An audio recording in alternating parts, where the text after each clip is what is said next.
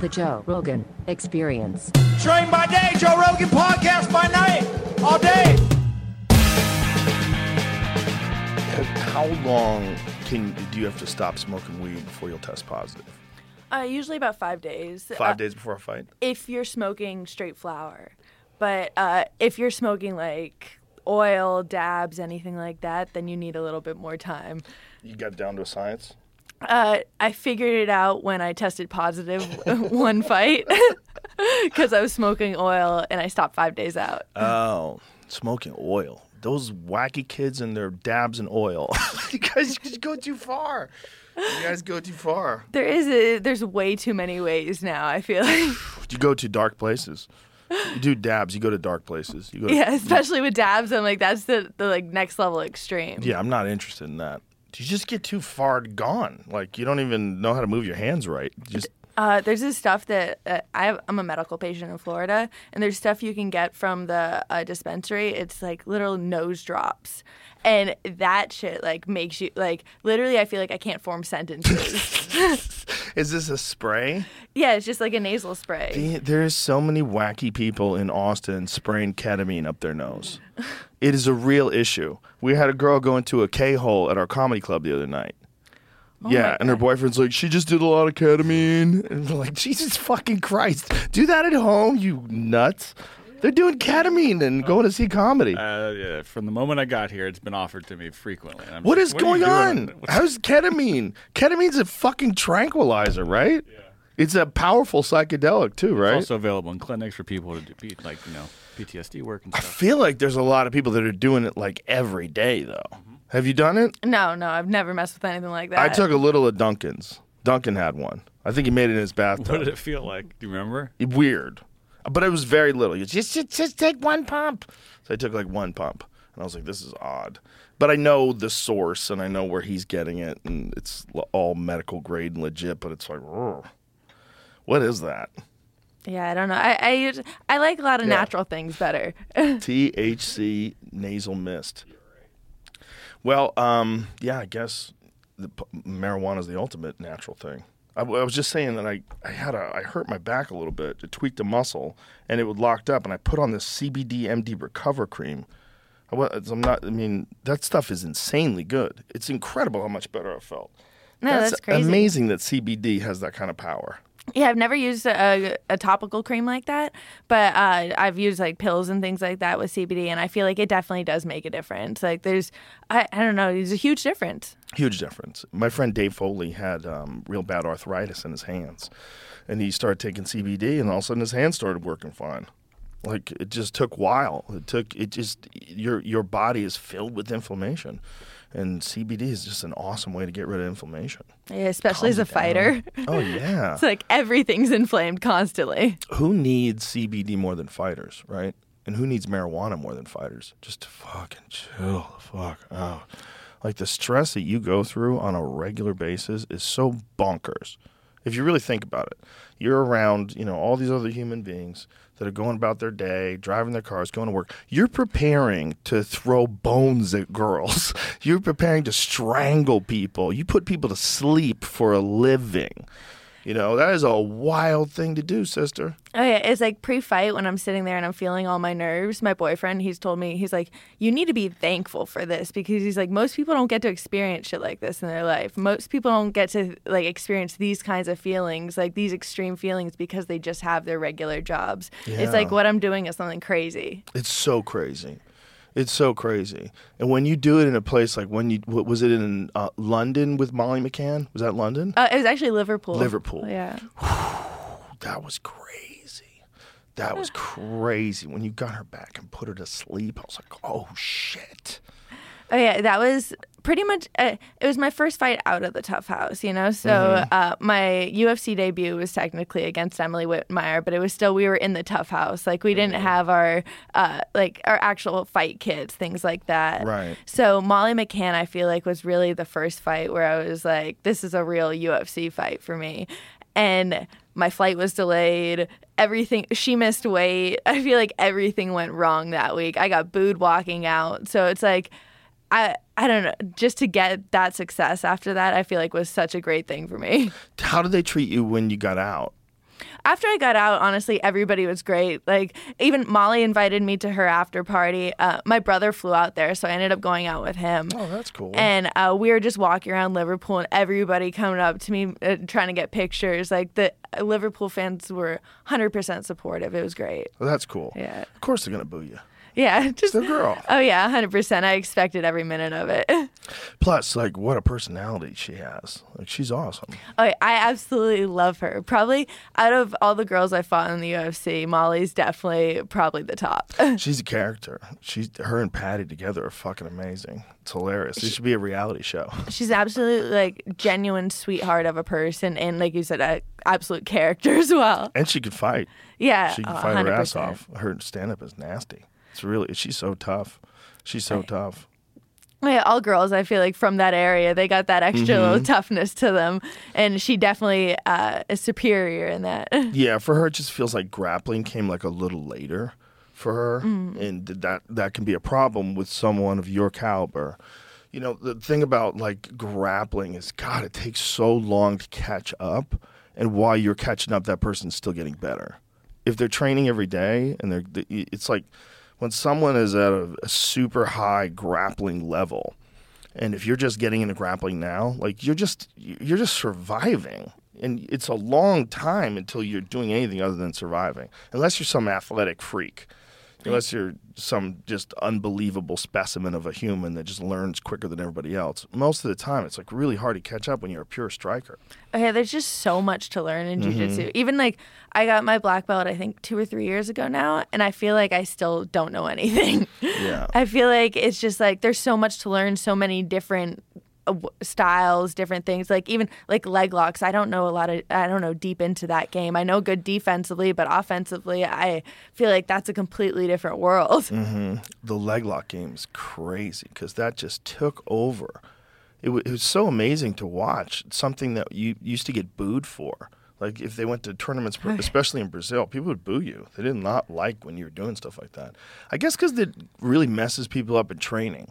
Like they had to know it was really effective, but they too many people had to ruin knees, and they mm. just decided like, hey, this is a bad idea, and it might be a bad idea in the gi.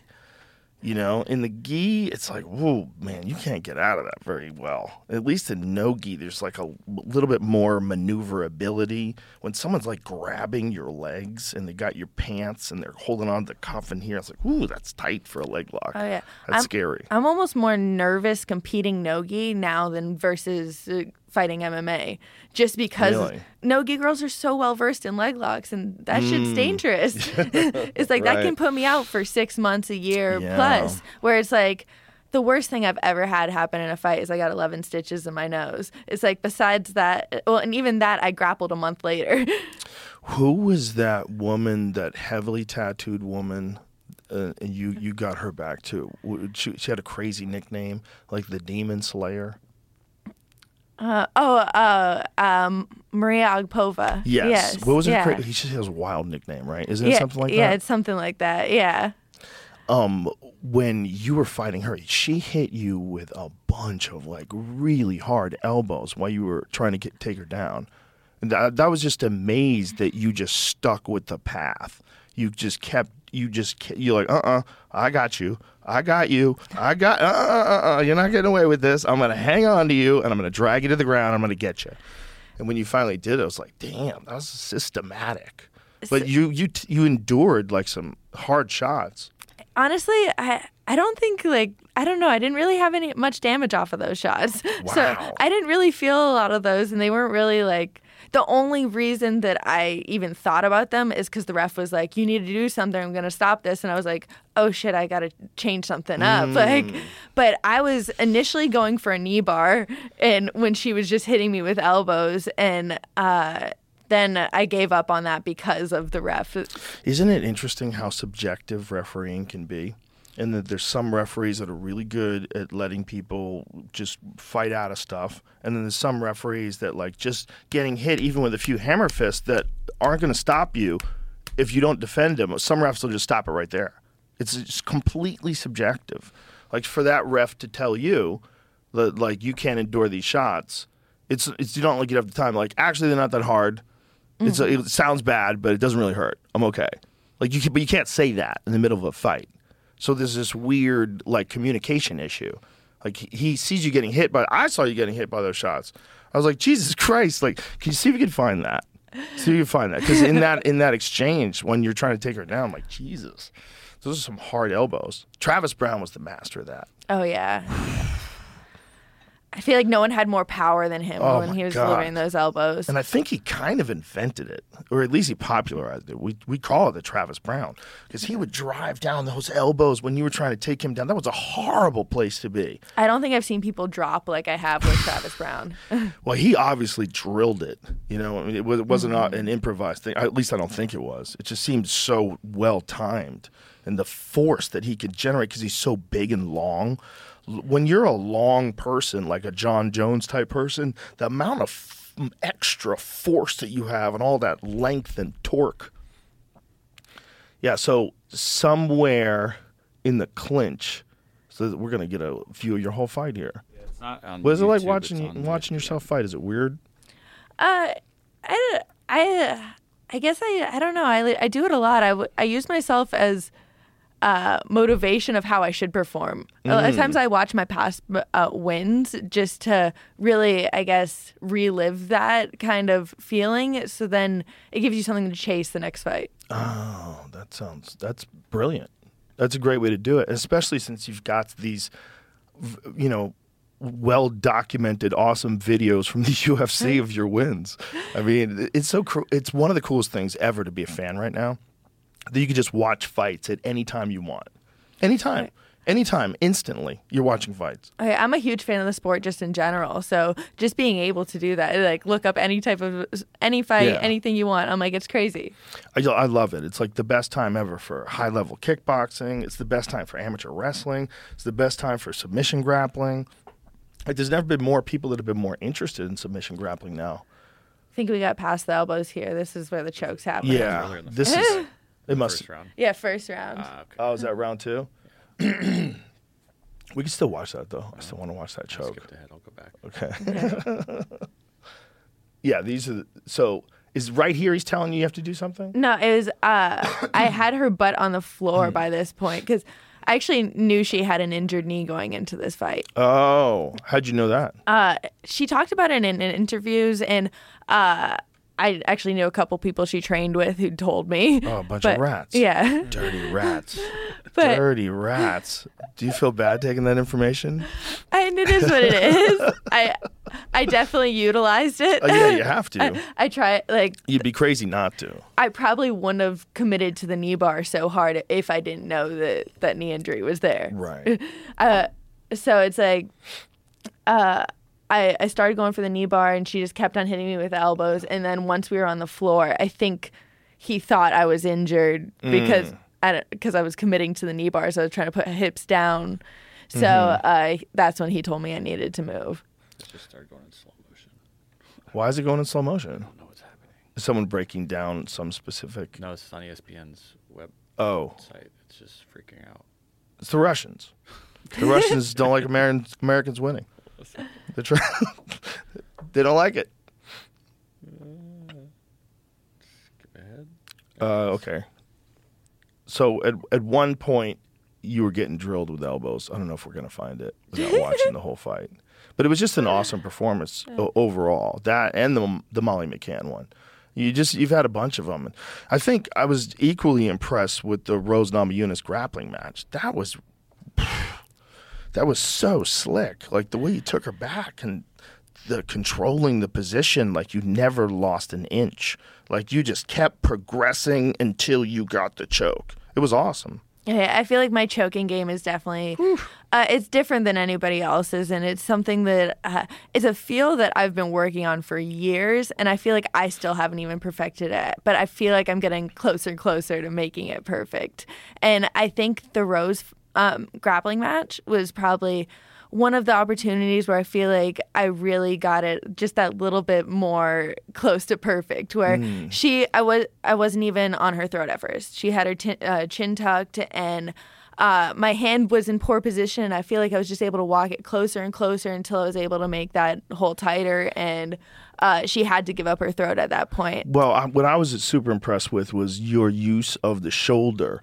How you're using your right arm to control the shoulder because you don't quite have it, but you've got a nice grip on the cup of the shoulder, and you're using that leverage, like that improvised. Then when you switch to the gable grip, I was like, oh shit, the gable grip was it. But when you were using her shoulder, I was like, that's brilliant. Oh yeah, Dean always tells me he's like if it if her chin's tucked, you should be able to break it. You know, Mm. it's like the goal is to break the jaw. So just creating that pressure with uh, just closing the circle. You know, Mm-hmm. trying to make that circle smaller. So I'm just inching my hand deeper, my head deeper until I can really just make it so it's too small. And I love what you said that you have like a feel for it because I think people would think of it like, oh, it's just like you know, you know the movement, you do it right, but it's just like everything else. It's like playing guitar. It's like any other thing that you learn how to do that's difficult. There's like levels and levels and levels and levels and levels. And when you watch like really high level black belts going at it, going back and forth and trying to keep up with each other, it's like, whew. like you're watching like the craziest kind of game ever. All You know, I'm like I've taught my choke to multiple people and I feel like people just don't get it still because it's like it's just it's something I've worked on for years. so what's what's specific about your choke? Uh, it's just the way that the I, I have my pressure. Uh, I, I feel like I can generally finish it with one hand. I never really look for the hooks. I'm usually just searching for it uh, opportunistically, so I get it whenever it's almost too late to defend it. And uh, even just like the the pressure of my choke, though. I think it's something that anybody could learn, but it's just a lot of patience because it's something that's so basic and so simple. But like I said, I've drilled it a thousand times and I don't think mm. I have it right yet. So I think it's just you really have to put the time and effort into one specific motion, which eh, a lot of people don't have time for. So you just over and over again drilled it, or you just over and over again used it in training? What what what what sparked this strangulation reign that you've been on? Like, how did that start? Uh, it's uh, definitely both. Uh, I feel like a lot of my technique comes from Dean Thomas. He's the kind of like Dean's the, the man. Yeah, he's the engineer behind a lot of whatever I do. And uh, he kind of devised this way of going for the neck and just off balancing opponents, attacking the throat. And we've been drilling it for years and years and years. And even like, I feel like the way he's described it to me hasn't really clicked until like recently, where we've been drilling it for years. And now it's like, all right, I kind of get this. Yeah, it's um you, the way you do it is it's it's so it's so brilliantly like the way it progresses. What's beautiful to watch, like especially the Rose match in particular, is like the the squeeze that you put, like the progression of it is is what you want to see at a really high level. That's what you want to see. And when mm-hmm. someone executes and executes it on someone who is uh, champion of the UFC, it's really incredible. I mean, that was a, an amazing showcase for you. Oh yeah, and into MMA it just plays in perfectly. Like my last fight uh, with Piera Rodriguez, I was in mount throwing elbows the whole time, and every time she tried to turn her back a little bit, her coaches were like, "No, no, don't give your back." So they're just making her lay on the ground and take elbows to the face instead of giving up her back. So I'm like, it, it's it's your you know the worst of two worlds there. like you get your choice. Do, do you uh, have a, is the rest of your game as strong as your choke game? I think so. I think my top pressure in jujitsu is definitely something that uh, a lot of girls, especially, haven't. Even a lot of guys, I feel like I get a lot of compliments that uh, I feel like in the jujitsu world, it's the only place where you can tell a girl she's heavy and it's a compliment. You know? Right, you got heavy hips. What? yeah. Everybody Yeah. tells me that I'm really heavy, and uh, it's. I, I feel like it's that kind of top pressure which is going to be dominant in an MMA game. Yeah, it, it absolutely can be. I mean, you look at the guys from Dagestan, the, the all the Khabib disciples, Islam Makhachev, mm-hmm. Khabib. Those guys, they just crush you. They get on top of you and crush you. And when you see where really good, you know, high level submission artists get smushed by guys like Khabib, you're like, wow. Like that's that's some crazy. it's like there's layers and layers to everything. And we didn't know the layer of like controlling the legs with the legs until Khabib came along and did it. And when he would do it so thoroughly, you'd be like, Jesus Christ, he's, he does this to everybody. Like he didn't even have a bad moment. You know, until like there was like I get the Gleison Tibau fight was a pretty close fight, I believe, and then one round with Conor, but it, even that round was like a round he took off. You know, Oh, yeah. it's like that guy, but the the squeeze that guy had. It's like everybody that trains with him says you don't understand. Like you know, what I'm saying? it's like he weighs 400 pounds. Like it doesn't even make any sense. Yeah, that top control is just completely different. And it's like, I always say, I'm like, people hit a lot less, like, they don't hit as hard when they're on their back. Right. Of so course. I'd rather have somebody on their back than standing face to face with me, you know? and you're draining them. Exactly. It's exhausting. You that person carrying your weight. It's exhausting. You're always m- moving to try to defend. It's very difficult to get out of, and especially with someone if if it's a superior grappler in the the scramble, she's gonna take your back. Exactly. Always looking for the submissions, the strikes. And uh, if I'm on bottom, it's the strike, sweep, submit, or stand up. You know, we're just working for the finish constantly. Well, that's what I love about your style, and I think that's what makes it so fan friendly too. It's it's so exciting, um, I, and I love the the technique. The technique is so sharp. But you were saying something that I wanted to ask you to elaborate on. You said you don't even go for the hooks. You just you're you're so concerned with the choke that you'll like take the choke even if you have no hooks, and then get the hooks later. Uh, the hooks aren't even like that's like last priority, or I don't need them even. I don't think I had any hooks when I choked Rose, uh, but I just I have such a unique grip with the uh, how I with my head and hand position on my choke. So it's just it doesn't really matter. That's where my control point is. It's not on the lower half of the body. It's on the choke. And usually when I have the choke before I get the hooks in, it's like people aren't ready to defend it. Usually you put the hooks in and people are already here and now you have to hand fight and you're there for who knows how long. Right. Where if I get my choke first, then it's like if I need the hooks for control, I can get them in, but you're already choking, so you're worried about that. So, is this Dean coaching? Did he coach you to do it this way? Oh yeah, he definitely came up with a whole game plan of that, where it's just uh, going for the choke, just opportunistically. Wow. Just because you're so good at it. I I feel like he- literally I've worked with Dean since day one, so I think it's he kind of also just uh, molded this game plan for me. That's awesome. He's the second best dressed guy in MMA. It's like just like a neck and neck with him and Bruce Buffer. But I think you got to give the nod to Buffer. Yeah, I think you have to give it to He, Buffer. he has such crazy suits. He has suits with like pictures of Elvis inside of him and shit. He's like every suit is weirder. They're crazy. They're so beautiful too. They're all perfectly tailored. oh yeah, He must have a hundred thousand of them. I mean, how many fucking suits does that guy have? He changes multiple times now too. Oh, he's a maniac, Main card suit, Yeah. undercard suit. bro. His tailor must be balling. Because it's all custom made shit. Look at this one. It's beautiful. Oh, that's Miami. Uh, What's in there? It's him. What's all the things? Vegas. Oh, Him Vegas. Vegas. Vegas. Oh, it's all him. He's his own lining of his own jacket. Yeah, they're like, it's a, it's a comic book or something. How dope is it though that when that guy yells your name? I know. Literally, last fight, I had to think to myself, I'm like, all right, that's Bruce Buffer. Just focus on the fight. like, just think about Pierre right now. Is it weird? It's definitely weird. I don't know. It's everything is weird about this for me. It's just like I don't. I, I'm just like I guess a socially awkward kind of. Don't really put myself out there. Well, I do with fighting, but it's like I've never really put myself out there in life. So it's like to be in these kind of positions. It's just it's all a lot for me. Wow. Well, it's amazing that the way you handle fighting, uh, you could handle this the same way you handle fighting. You just get comfortable with it. I think that uh, I don't know. For me, social situations are a lot harder than like fighting situations. Wow. I That's think- crazy. Oh yeah, like Has talk it always been like that a hundred percent. Since you were a child? yeah I, I feel like i've always been like the like socially awkward kid in the back of the class like the nerds well i still am like at the gym but um i volunteered with animals my whole life i uh, uh, volunteered at like an, uh, the humane society a horse rescue uh, wildlife rehab uh, just like animals were my thing and then it was just kind of left field i started kickboxing when i was 16 Just for fun? it, uh, yeah, I really don't know where it came, like what the idea was, but uh, Where'd you start? What gym?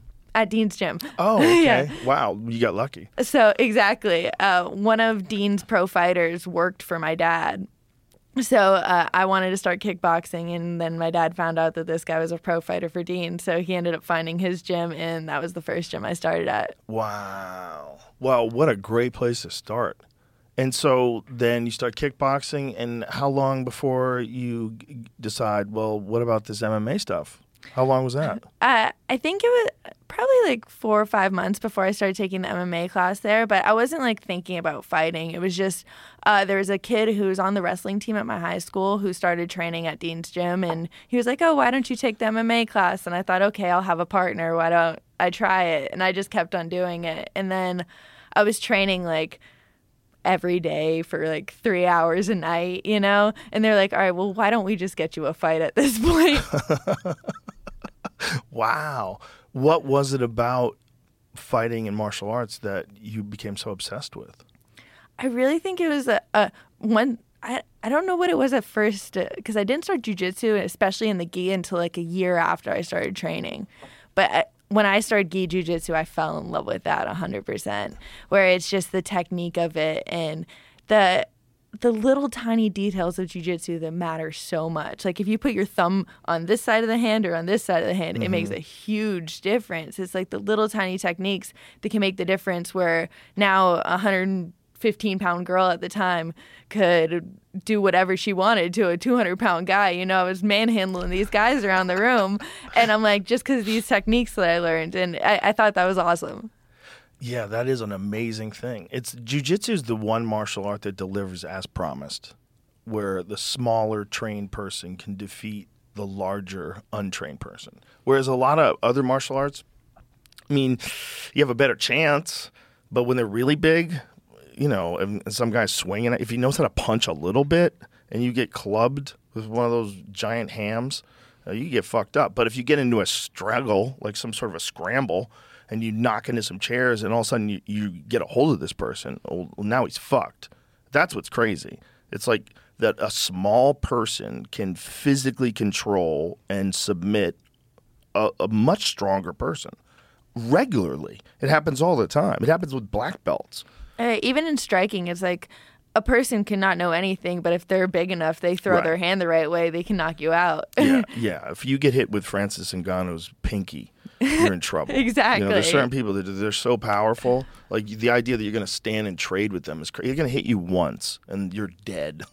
You know, that's like that just doesn't work that well. Jiu-jitsu it's just there's the not the uh, variant of space. So there's not that element of like guessing where it's like Mm-hmm. I can control and I can feel what you're gonna do by touching you. It's like it makes it a lot easier. You're not guessing what that space of striking. You're also not guessing the variables, like how fast is this person? What am, how fast am I accustomed to people punching me? Is this person much faster? Do I have to, uh, to anticipate that? Because if you ever see like street fight videos, the the most horrific ones are some poor asshole who wants to start a fight with someone who's a trained fighter, and the trained fighter fucks him up. But you could see like they have no idea how fast things can happen. Like you, I'm sure you've seen the Joe Schilling one. Yes, The yeah. Joe yeah. Schilling one's ridiculous. But there's no way that guy could have known that that could happen that quickly. There's no way. And Like- people don't expect like like for someone like me, a lot of times I get oh. Uh, I would never guess that you're a fighter. For someone like Joe Schilling, is still even like, oh yeah, you wouldn't like just Looks see like him. an axe murderer. but you just see him walking around. Like most people, you don't expect that they're Joe Schilling, you don't Well, expect it? I don't know. looks With like him, a probably. psycho to me. Yeah, yeah. But say like Ryan Hall. Ryan Hall is a great Yeah. example. You don't Yeah. expect him to be a fighter, but it's like you never know what somebody's capable of when it comes to sports like this. Oh, for sure with jiu-jitsu, Mikey Musumeci. Yeah, I mean, That's the best example. Yeah. Mikey is a stone cold killer. And he looks like a guy who comes over to fix your computer. like he, he's he looks like this, the friendliest super Remember nerd. This video. Oh, this video's horrible. This is a street fight in in a parking garage. Have you seen this? No. These guys start fucking with this dude in a parking garage. The guy's trying to get away. No, he fucked the other guy up before this. Uh, This is a shorter version. Okay, this is the shorter version. So this guy, he's trying. He's like, "Come on, you want some?" And he moves forward. This guy leg kicks him, and then this is where it gets ugly. Punches him, oh, bam. He's out. No sound. Oh, there's sound. Yeah, you don't want that. Like what? Like it's it's it's it's awesome to see that stuff works, right? For people like, hey, this is real. Someone tries to attack you, you have an upper hand. But also, like, what are you doing? Like, Yeah, these fucking people. Uh, I've never been in a street fight in my life. Good for you. I'm like, I don't intend to ever, but it's just, I, I don't get it. Like, yeah, there's, I, don't see a use for fighting outside the cage for me. Like, There's a lot of people with man- anger management issues, and then there's criminals too, and you know, bad folks. yeah, exactly. Yeah, there's a lot of weird stuff in the world, but I just, for me, um, I think it's fascinating that you are more afraid of social interaction than you're afraid of cage fighting. that might be one of the greatest lines that anyone has ever said. I think that's going to get you a lot of fans. for real. For me, it's just like literally, I never really uh, did any kind of interviews or media or anything like that until I got in the TUF house. Uh, So that's going from absolutely zero to 100%. Like, what was that like? You you were like 22 at yeah, the time. I was Yeah. 22 and I was having interviews every day, cameras on you 24 7. Literally, after every single interview, I had to go and change my shirt because I'd be dripping sweat like I just got out the sauna. Whoa. Just so nervous after every single interview. Do you think they brought you into the house knowing that you were nervous too? That like that you're a little socially awkward in that regard, and like that maybe that would make good television. Uh, I guess I never thought of it in that way. Obviously, they brought you in because you're skillful, Yeah. but but they also cast that show as a reality show. It's a very cleverly done show. You know, like it's it's smart the way they do it. They like even with what they're doing now with Conor McGregor and Michael Chandler. It's great, but perfect, sh- perfect shit talking. When Conor tells him, "You'll do as you're told." it's amazing. Kale, I hope that fight takes place. But it's it's such a it's such a show, right? So it's not mm-hmm. just an athletic competition. It's also they want to make sure that people are fun. Oh yeah, our season seemed pretty like tame though. I feel like in general, we had a lot of. There was me and Montana De La Rosa were the two like younger girls, and then everybody else I feel like was like older and more mature, like mm. around like at least like thirties, and like they were like. I don't. Know, nobody was trying to start drama. Nobody was trying to like get in each other's faces, or we didn't have any altercations. It was like it was a pretty chill season. That's great. So no one ever encourages like any bickering or anything like that. They don't ever tell you, hey, you know, this bitch has been saying some shit. Does anybody ever do that? No, nobody ever really does anything like that. But it's just like the boredom gets to you, if anything else. It's like Oh. I feel like No eh, phones, right? No phones, no TV, no music, no books, no nothing, No books. nothing at Oh all. Oh my god, nothing. So it's like Can you have a notebook? you're allowed to get a notebook, and then they gave us we uh, asked for coloring books, and they gave us sketch pads. Oh my god, I think I would go nuts. That sounds like one of those uh, like anti-tech retreats, you know? Exactly. Where they try to uh, weed people off their tech tech addictions. I was just talking to one of the boys who's actually on the Conor McGregor season over the weekend, and he said the exact same thing as me. He's like, it was the ber- uh, best and worst experience of my life. Because it's like when you're in the gym, there's so many highs, it's so great. But then when you go back to the house, you're just sitting there for hours and you're bored and it sucks. What do you guys do to kill time? Can you play games? Do they have like I used to, they used to have pool, right? Yeah, they'll. Uh, I think they had a pool table and a chess table, and then they have like the list where you can order anything. Oh, so, you could order like Monopoly. Yeah, so we would uh, order a bunch of bullshit, just, to try and play. entertain ourselves. God, did you well? It, did you have good conversations, Uh, or was it weird because you're all competitors? It, it's weird. Well, not because we're competitors, because I'm weird. That's awesome. I'm like, I felt like I, I, especially back then, I wasn't able to just like, I don't know, acclimate to that. Going into a house with 16 different girls that I don't really know. Right. Yeah, that that a, a completely alien experience.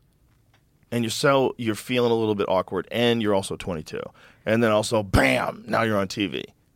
And it's my first time like really like leaving home, I would say, you know, for a long period of time. So it was, it was definitely a big experience, like a lot to How take long on. ago was that now? Um, six years? Six years.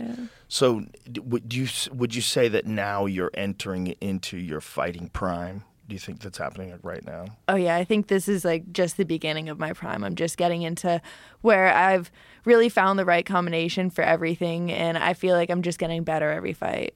Are you ranked right now? In the wh- where are you at? Uh, my next fight is against the number 15 girl, uh, Tabatha Ricci. Interesting. She's tough.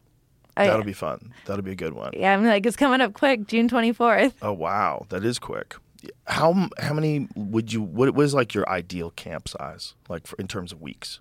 Uh, I would say probably about six to eight weeks. I like just to get focused on that opponent, really start uh, breaking down their style and game planning for them specifically. Uh, but it's like with the UFC, you never know what you're getting. Right. Like, how often do they call you last minute? Uh, I've gotten a handful of last minute ones, and then I feel like it's almost just as bad getting like the ones 16 weeks out and things like that because you're just sitting there waiting for so long. Um, or, or you run the risk of overtraining. Yeah, well, Have you ever done that?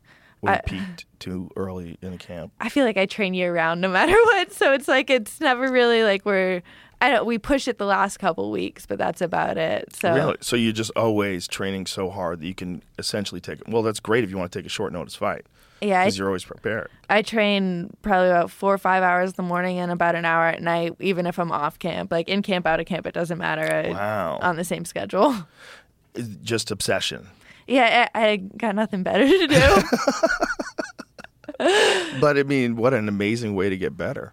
You know, I mean, like when you think about grappling and you think about Gordon Ryan, uh, it, no one doubts that he's the best no gi grappler ever, right? But no one also doubts that he works 365 days a year. Like that's that's an insane work schedule, and these are insane results. Eh. And you're essentially doing that in MMA. That's what I think you see with like a lot of black belts or like people who are at a high level is they stop drilling. They stop doing the stuff that like Gordon Ryan still drills every day and Yep. that's why he's so good at what he does. And it's like people at a high level in MMA, they're just doing what the black belts do and sitting on the side until it's time to roll. You know? Mm, yeah. And it's like you got to be drilling every day. You got to be putting in the hours. Uh, like my coaches are there with me uh, every hour of the day if I wanted for them um, to be. You know, they're willing to put in the work. And like I said, as fighters, we got nothing better to do. Literally, this is what we do. Like you got to treat it as like you're going to school, a doctorate. You know.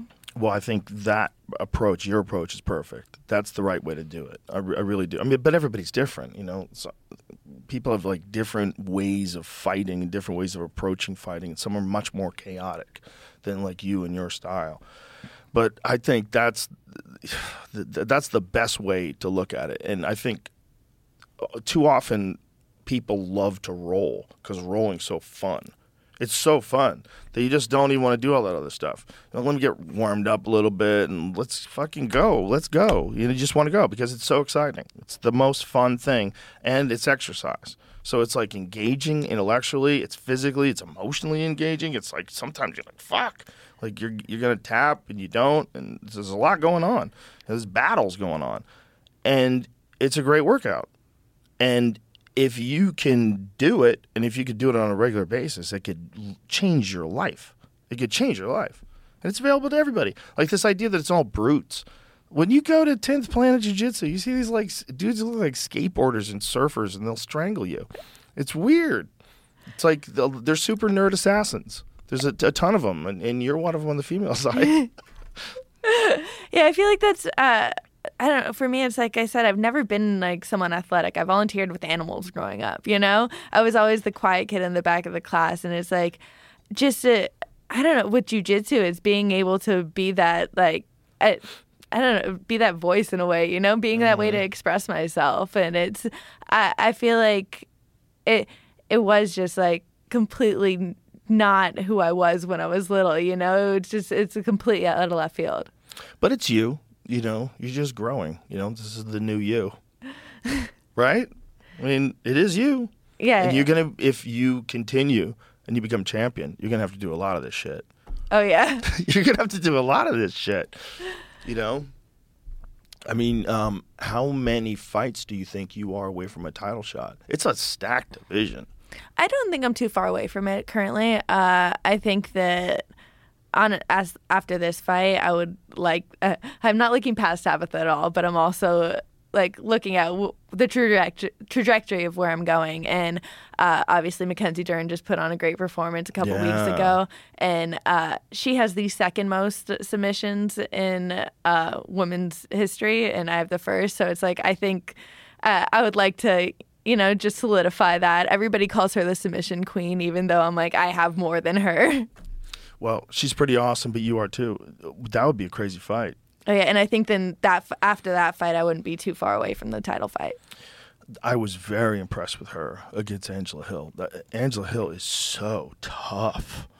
She was taking so many shots. Like, oh my God. And just kept fight, would not give up that armbar. Like, so many times mm-hmm. Mackenzie came so close to getting that armbar, and Angela was just not giving up. But, oof.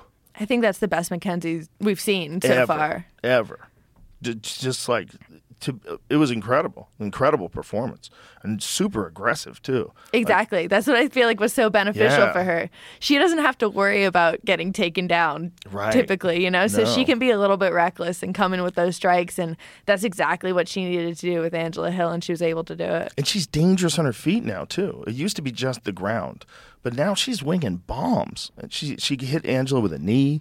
You know, she's very dangerous. He says she doesn't have to be scared, you know, so Right. Mm-hmm. she can throw, overcommit to any strike, throw with all her power, and Yeah. it doesn't matter because it's like, put me on my back. Like, thank you. Like, come into my guard. Yeah, there's guards, you know, and then some. I mean, her guard is fucking nasty. Her guard is so high level. Everything she does is so high level. It's like when you can watch jujitsu like that in MMA, like a real world champion, when it goes to the ground, like her, like w- moving from position to position to position to finally securing. It's like woof.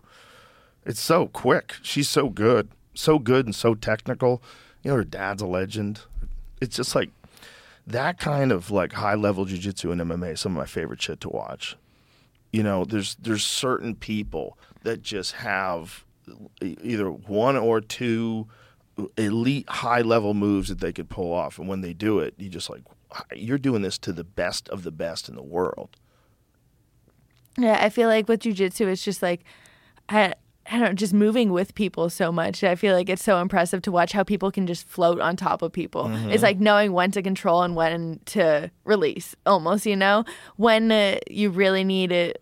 I don't. Some people are specialists at control, but like for someone like me, I feel like I'm I'm better at flowing, you know, and letting people fall, make their own mistakes and fall into things. Where it's like someone like Khabib is that pressure kind of fighter. right you're you're better at finding the openings as you you threaten them in different areas and just move into position and hold it or uh, not necessarily me threatening them, but them falling into their own mistake. Oh. I I feel like I like to like I'm just sitting there doing damage until I see the opening, until I see my opportunity, until I see that one mistake that you made and I capitalize on it. And is this how you've always done it, or is this something you're you're doing now better than you've ever done before? This is something I'm definitely doing now better than I've ever done before. Was this the And- same approach that you had in the beginning of your career when you first started? Um, I don't think as much just because now I feel I feel like I went from a, a jujitsu girl who did MMA to an MMA fighter more. Where it's like now, uh, I don't know, like a lot of my early submissions were arm bars off my back, where I was just comfortable playing guard. I didn't care because I was good at jujitsu. Where it's like now I'm always looking to do damage wherever I'm at typically uh, like to sit on top and do heavy ground and pound and heavy top pressure until they're like, all right, we need to get this girl off me. I need to stand up, and then that's when I capitalize. Typically, off a lot of times off the stand up is where I find my choke, or if they're just staying on their back is where my armbar open up, or like head and arms, other opportunities where I just don't like to give up that top position. yeah, top position so so important. It's just if you can control the top, it's just much easier for you than it is for the other pro. And it's also kind of humiliating. Someone's on top of you in front of all these people punching you in the face. It's also just a lot to carry on top of you. Yeah. It makes it you gas, Yeah, makes it it, heavy, yeah. And that like I feel like nobody understands the cardio that it takes to get up and get down and get up and get down in MMA versus like if you're just doing jujitsu or you're just doing kickboxing rounds. It's like once you mix it all together, it's just it changes the pace. Clearly, yeah. I remember one of the most brilliant things that um, uh, when George St. Pierre fought BJ Penn. He wanted to grapple with him immediately. He wanted to really get a hold of him right away to wear his arms out. He goes, I wanted his arms to be filled with blood. so like it changes it. Changes your ability to throw punches. Changes your ability to get snap off to explode. You're, you're kind of gassed out because you, you've been pummeling and trying to avoid being taken to the ground. It's just this when people don't know when they see like your fights these these exchanges against the cage those are some of the most grueling moments in all of MMA just the the battle to see who wins this thing Yeah, exactly. Especially against the cage. Honestly, a lot of those battles, I'm just like, if we can find an opportunity to break off, I'm willing to because it's like if I didn't get the takedown initially, then I'm just gonna be grueling. Like you said, like it's gonna be hard work to get them down. Yeah. Where it's like. Why don't let's break off, reset, and find the opportunity, find the right timing for the takedown instead of sitting here and just grinding it out and just tiring both of us out. it's um it's such a, a an, an interesting time for uh, MMA because you're seeing people like yourself that are young and grew up with it and got to watch it on television and got it. Did what was the first MMA fight that you ever saw? I think the first one that I ever watched was uh, Jon Jones and I think it was Rashad Evans. So you are watching it at a very high level, as opposed to a lot of the people that like even Jon Jones. The stuff he got to see was stuff from ten years before that, and like the kids of today, the kids like yourself, like you, the the people growing up now, you guys have the most um, amazing library of champions to study in, in all the different forms of martial arts.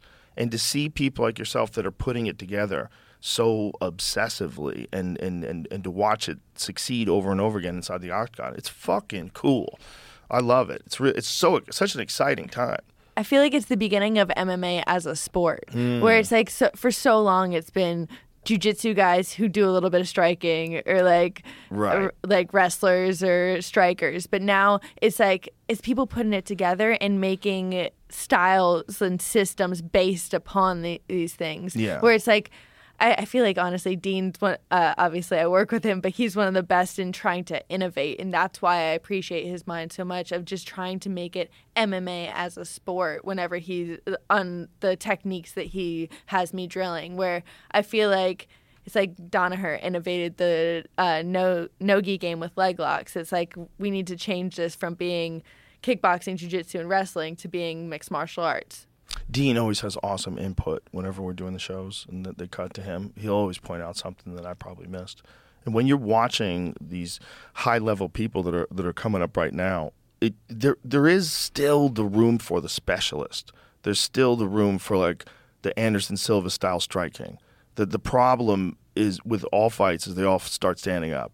And if you are standing up with a guy like alex Pereira, like you're in a world of danger. This is a terrifying world like so, there are still those specialists that are so goddamn dangerous at this one aspect of the game that they can get through. And the problem with like, I always wonder, will there be like because Israel is a striking specialist too, but will there be an MMA fighter that is complete everywhere to the point where they can stand with a world champion kickboxer? Is that a real thing, or is that, is that only a few freaks? Or is that that it seems like in order to be a world champion kickboxer, you have to really dedicate yourself only to striking. The timing that's involved, the distance. No, you're not thinking about takedowns. You're not thinking about anything else. For you to be a world champion MMA fighter, you have to be well versed in so many different things. Can do you really have the time to dedicate to get to the kickboxing level that this guy is? And every fight starts kickboxing. Every fight starts way apart from each other. And when you got a guy like Pereira moving towards you with that crazy style, you're like, oh, Jesus Christ. You know? or Adesanya, like standing in front of you, moving. You're like, this motherfucker has me three moves ahead. We haven't even started exchanging yet. Yeah, uh, I guess you gotta hope to ta get those guys on their back I quick. know. You know. That's what I'm saying. But it's interesting to watch like the evolution of Robert Whitaker. You know, because Yeah. Robert Whitaker, you know, he evolved so much more from the first fight to the second fight. He got so much better.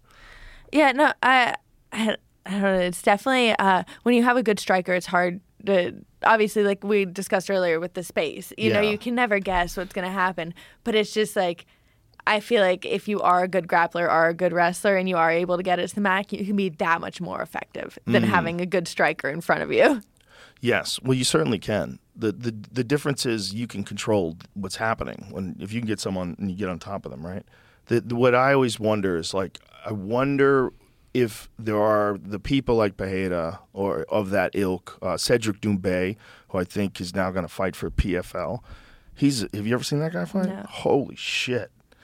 He's a glory world champion kickboxer, and he he's a bad man, and he has a crazy work ethic too. He used my gym when he was in town, and he has a coach, and they do these strength and conditioning routines. Excuse me. Get some of those. They do these uh, strength and conditioning routines where it's um, like one round of sprinting on the uh, one of those uh, self-propelled treadmills, and then one one round of going hard on the bag, and then one round of plyos, and they're just rotating back and forth between all these different exercises.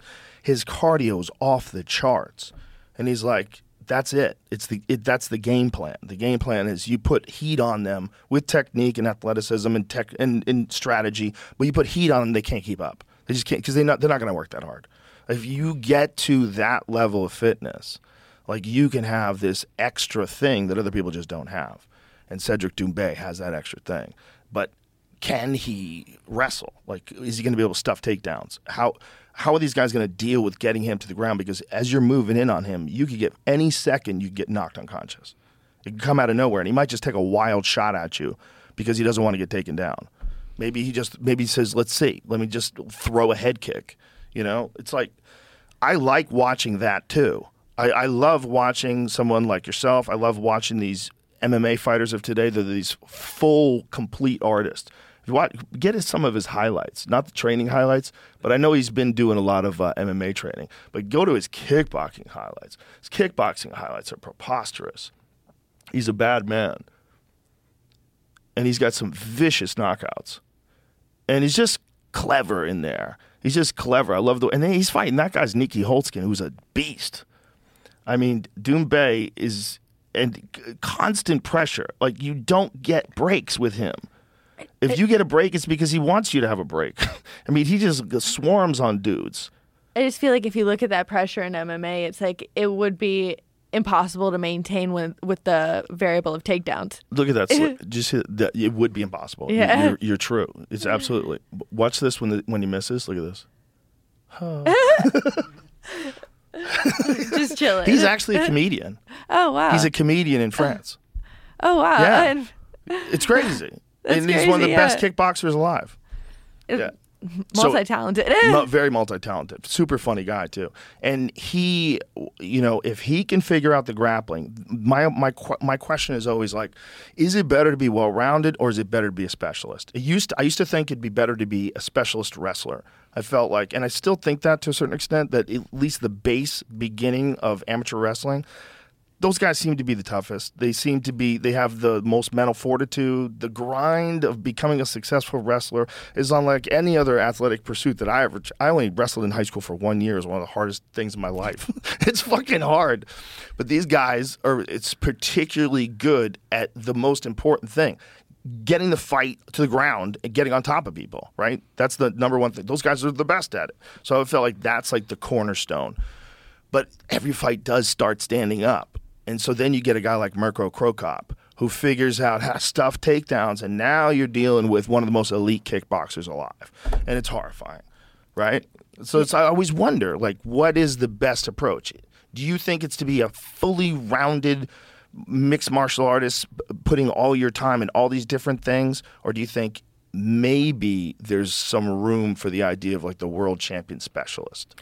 I think it's best to uh, focus on everything. Try to make yourself a mixed martial artist. I think if you are a specialist to begin with, say like uh, someone like him who's a world uh, world champion kickboxer, you probably shouldn't be investing like all your time into jujitsu at that point. You should probably stay the specialist, you know, like go to MMA and like learn how to defend takedowns. You shouldn't be learning like how to finish arm bars necessarily, you know, putting a gi on day one. It's like you don't need to learn that at this point. You should focus on what you're good at. But if you are day one, I think you should like focus on everything and putting everything all together because it's like I can have someone who is a better wrestler than me, but I can guarantee you they won't won't want to stay in my guard. You know, Right. it's like a, and I, for me especially, I think the two most important are striking and jujitsu because they are the finishing elements. So it's like those are the ways I can take people out of the fight. Where it's like wrestling, I can control a little bit more, but it I don't have any finishing options. Well, that's a, a brilliant way of looking at it. I think you're right. I think if you're starting from the beginning, I think learning everything would be very advantageous because you wouldn't want to think you're, you know, you you wouldn't want to think you're safer than you are, and then someone takes you down at will, and you're like, oh Jesus, you know, like if you just learned martial arts, like striking martial arts, and you don't Maybe know, I should learn jujitsu. Yeah, maybe I need to learn. A That's little bit of probably not stuff. the moment to learn. No, but I do think there's there's some room for people that at least if you come maybe it's a, like if you get to a certain age, maybe at a certain age you you must go all in on all MMA.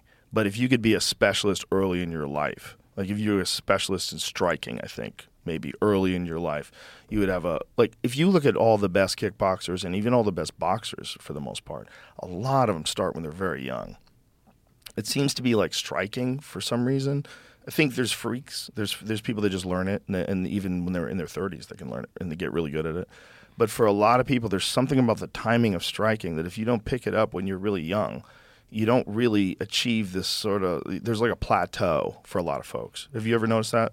Uh, I don't, for me, I'm like, I don't, striking has never been like my forte. I started striking before I started jujitsu. It's just, jujitsu just clicked for me. Striking, I feel like it just takes that little bit more of like athleticism, I guess, where it's like, I, I'm not the most athletic fighter. So it's like, I feel like I can't really use my mind to just make quicker decisions in striking as much as I can in uh, jujitsu, where it's easier to. Well, that's a brilliant way to do it. I, I think, you know, especially for your mind and your, your approach, the- striking is just a means to an end, right? You- You're just trying to you're trying to strangle people. Yeah, yeah, exactly. And it's like I'm not gonna say I'm never gonna have a knockout because obviously I want that's the goal is to be able to develop power. But it's just it's so much easier for like a heavyweight to just throw his fist and knock somebody out. Where someone a girl like any of the 25ers, 15ers, the smaller girls, it's like it's really hard to develop that kind of power unless you're born with it.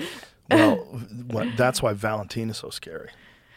Valentina Shevchenko, when she landed that uh, head kick on Jessica Eye, I was like, "Ooh, that was nasty. Oh yeah, nasty knockouts like that with girls. I feel like it's just they're not common. So when you see them, it's like you got to have respect for that girl. Yeah, well, Valentina, that fucking left high kick, holy shit. And she set it up to the body before that. She's so good. And she's always like light on her toes. You know, her style is so interesting. You know, it's a very, it's like when she, you know, she lost the title now, obviously, and I would love to see the rematch because the, the fight was awesome. But if you look at her, like the best moments in her career, she's like always moving, always on her toes, perfect technique with striking.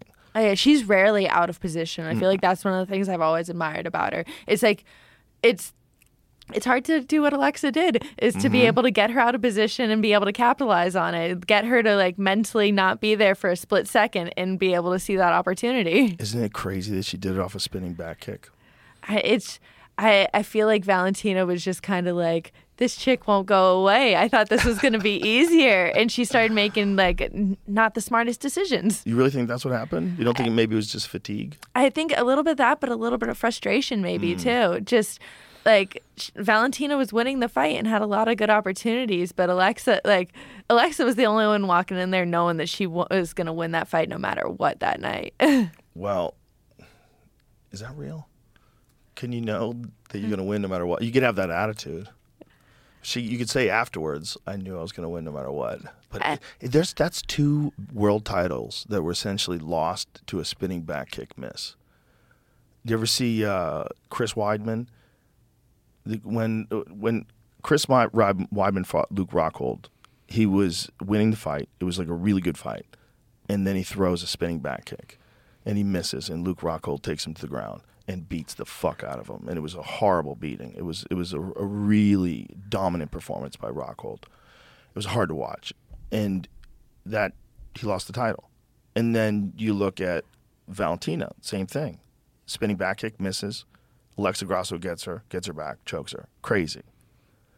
It's like two world titles on a spinning back kick miss. I feel like it was just like I don't. It wasn't a smart thing. It was just like a lapse of thought for her for that second, where she was just like, "All right, I'm gonna throw this," and uh, Alexa just capitalized. She saw the opportunity and took it. Well, if she landed it, then it would have been something different. She has a nasty spinning back kick. She really does. So this is uh, Weidman, and they were in the middle of this fight. Weidman was moving forward on Rockhold, and this is a Weidman was the fucking man. This was a tough fight, very tough fight. But Weidman's putting all this pressure on him, kicks him to the body. Looks like he's putting it to him. Head kick. So right there, right there, one. He, it's like he's beating him up, like he's big brothering him, right? And he throws a lazy wheel kick, and he gets taken down. And now Luke Rockhold's a motherfucker on the ground, and that boy's big. Luke Rockhold's big. You know, he weighs 185 for about 15 seconds. Yeah. He's he's well into the 200s, I'm sure, when he's fighting. He's a big fellow, big, long, strong as shit with crazy top pressure. And so here you go. Weidman's exhausted now and they can't believe he's in this position. It's a terrible position to be in. I mean, you talk Rockhold's training with DC, he's training with Khabib, he's training with all those people down there, all those animals in AKA. Cain Velasquez. It's just a savage soup down there. Yeah, exactly. And so Luke Rockhold, people forget. You know, people see some of his losses and see him in the, in the later stages of his career. When Luke Rockhold was a champ, and this right here that he won the title, this motherfucker had staph. He came into this fight on antibiotics. He just gotten over staph. You know how hard it is to get uh, over antibiotics. Fuck you up. And to be winning this fight in this way is in fucking incredible. And all off of Weidman missing one shot, really. Look, I mean, he's just beating the shit out of him. It's hard to watch, man, because Weidman is like really kind of helpless at this point. And he's so battered from these elbows that it's like, and he's too tough. He's so mm-hmm. tough, the guy will never quit. And so this is this is one where I'm like, maybe this could have been stopped earlier. You could stop this at any second right here. You know what I'm saying? Like, don't you think? It keeps going too. Bro, this is crazy. Oh, no, This is crazy. That might have been the round. Unbelievable punishment dish out. I think it was the round even. I think they keep going. Cause What? Was, yeah, yeah. Oh my gosh. What? Again with that kick to the body by It went on after that. That's right. That's right. And it gets. Oh my God! It happens again though. Yeah, to he me puts right him in. now. It happens again. After That's that right. Last round. Oh. How tough is Chris Weidman? That motherfucker is so tough. Whew. But sometimes careers can change off of one missed technique, which is one of the wildest things about MMA. Careers can change. Oh, yeah, anything can happen at anything at any moment. I feel like it's Yeah. like it. Like I say, you can go in and you can be a better striker than the person. You can just get caught. It can be their night. They can show up better. It's like there's a lot of my fights where it's like I feel like I am the better fighter, but they showed up that night. it's it's is it all it's always a learning process though right like every experience that you have you're putting into your your mental database of like how to deal with different conditions how to deal with different thoughts that come in your head Oh yeah, I, I feel like it's a huge learning process, and for me, I think like I didn't really get a lot of regional experience. You know, I was three and two when I came into the TUF House. wow So I'm going on. My next fight will be my 15th UFC fight. to go three and two TUF house and then liverpool Yeah, exactly. that's so crazy oh my god what a wild ride yeah, so a lot of my learning experience was in the UFC. in the ufc in front of the whole world yeah, exactly. Chris Weidman when he knocked out Anderson Silva. That was another one of those. eh, How did that happen? What what is going on? Moments. Where like everybody thought that Anderson Silva was untouchable at that point. That was that moment where, you know, you realize like this sport is nuts. Even the people that you think are the greatest of all time, they can get cracked and knocked unconscious. Like it ha- like Leon Edwards when he knocked out Kamaru Usman in the last round. Like, what? What? Kamaru? When he lands that head kick and you see Kamaru, who's like one of the most durable guys that's ever lived, He gets cracked, he gets back up, he seems fine always in every fight. And this one he gets put out. It almost seemed surreal. Like when Tyson got knocked out by Buster Douglas. Like what? Like what is happening? It's crazy. It's like like you said, you can be the better fighter. You could beat win that fight nine out of ten times, and then just that one time is that night. Is that that's what happens? Especially at a high level, right? Especially at a high level, it's like you can't make any kind of mistake. It's like on a regional level, say you make a little mistake, but they're not going to capitalize on it because they're just they're not smart enough. Maybe you know, it's like a, a lot of or like whatever it is. But then once you get up to a high level, it's like these people are good. If you make that one little mistake, then you're getting knocked out. You're getting subbed. You don't have those kind of opportunities. So it, it's definitely a, a learning experience there. There's also the difference between people that, that are fighting that train and people that train like train. There, there's a big difference. The fact that you do it constantly and consistently is just such an advantage, I believe. Uh, because, you, you know, I mean, I know it just from training in jujitsu. Even when I was training like four days a week, like really regularly, I would be in with those guys that are training five, six, seven days a week, and they would be getting better than me. Like, and I knew it. You could tell. It's in your head. Like, okay, do you want to go psycho and be here seven days a week, or do you want to try to live a life? Like, how are you going to balance this? You know, they're going to get better than you. It's impossible to stop. It's just a thing that people do. If you can dedicate enough time and focus on, to something over long periods of time, if you really stay true to it, you get better and better and better. And when I see someone like yourself that does that and goes from the TUF house and goes to that fight in Liverpool. To me, that's like one of the great American success stories. That was fucking. I mean, that's really amazing. It's an amazing thing to be uh, this person who's a socially awkward kid, and then all of a sudden you strangle some girl in her hometown in front of the whole world in this crazy arena. Like that's wild. Oh no, it's a hundred percent. Everything is surreal about it to me. It has to it's like for me, it's like I'm just a kid who loves this shit. I love this sport, and that's about it. I love showing up every day. I love going to the gym every day, and it's like even on my bad days, it's better than going to any other job. Like I love training more than anything else. Like I can always remember it's like. I've worked at vets offices. I worked at Chili's right before I got into the TUF house. And I'm like, there's my worst days at the gym are better, better than any day I had to go to one of those jobs. like, Of course. I remember like getting off of a shift at Chili's, getting off of a, a, a shift at the vet's office, working like 10 hours a day, and just going straight to the gym. And there's nothing better than the feeling of the mats underneath your feet. Like, Wow. that's just what I love more than anything. You can't beat that kind of dedication. That dedication trumps everything. Because even if you're really, really disciplined, you're enthusiastic too.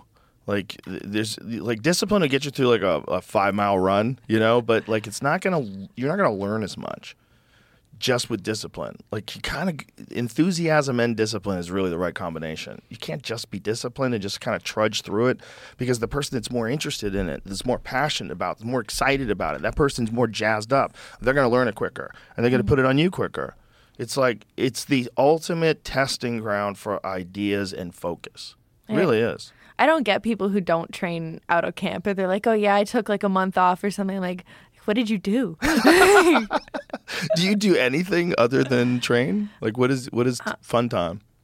I had nothing really. No hobbies, no nothing. You don't play golf, nothing. Uh, I have like a like I live in Miami, so it's like I'll go out like paddleboarding sometimes, things like that. Uh, but that's really it. Like training is so much of my life, and I feel like it's like a lot of the times I'm not training, I just don't want to do anything because I'm tired. I'm exhausted from training. Yeah, I think Mas Oyama said that about his karate students. I think they were talking about why they don't. I think it's Mas Oyama. They it's not that they're more noble; they're tired from training. Something like that. I might have fucked. I'm pretty sure I fucked that up. But yeah, it's if you're training all the time, like that's why street fights seem so stupid. You know, like oh my god, that's like more training. Like f- Yeah, exactly. here. more training with danger and weapons. yeah, no, I'm like. I don't. I don't get how people are so confident to get in street fights. Crazy, ever. I'm right? Like, it's a, that's like you said, without weapons. Like that's a crazy thing to me. You don't know when somebody has a weapon. They you shoot don't people. People shoot people. Just be nice. Let's Yeah. not fight. exactly. There's so many fucking loons out there, though. Have you uh, ever had uh, like a girl come to the gym specifically to try to train with you? Uh, to come train with me, yeah, definitely. Uh, I train at a smaller gym, uh, the Goat Shed in Miami. So it's like, that is a wild place that you train at. yeah, it is. I love that you train there. my those co- those fellows are wild. yeah, my coach, awesome. He has like a controlled chaos going on in there. But they're getting good. oh yeah, we. It, Everybody's getting good. like I said, we're there at 8 a.m., 10 a.m., 11 a.m. Then I'm doing cardio after. Everybody's there, focused, working. It's like I feel like people see all the the crazy shit online and don't think we're actually training, we're actually working. But it's like there's so much technical like ability that's behind all the chaos that you oh guys yeah, see. no, for sure. There's there you could see that on Instagram, but if to the casual observer, I see what you're saying. But the the infectious energy in that gym is so apparent that it comes out through Instagram. Like that's how you know it's a legit gym. It's a little little wild. Bas Ro- uh, Rutten Bas seminar. Rutten. Basito. He was just here. Yeah, he was there. He's uh, the fucking man. Last week, I want to say we had a seminar. He's the fucking man. I love that dude. Okay. Some girl had her legs open. I don't know what that was all about. I don't don't look at that one, Jamie. yeah, Miami's a wild ass place. It's place. actually not a bad boast. It's not. It's clever. It's clever? Selling classes. Oh, you click it and it's something Yeah. else. Oh, she's selling sunglasses. oh, glasses. That's a genius. You got to entice them, you know? Yeah, there's a lot of dirty people out there. Get the clickbait. Mhm. What do you think about fighters starting OnlyFans? Is that nuts?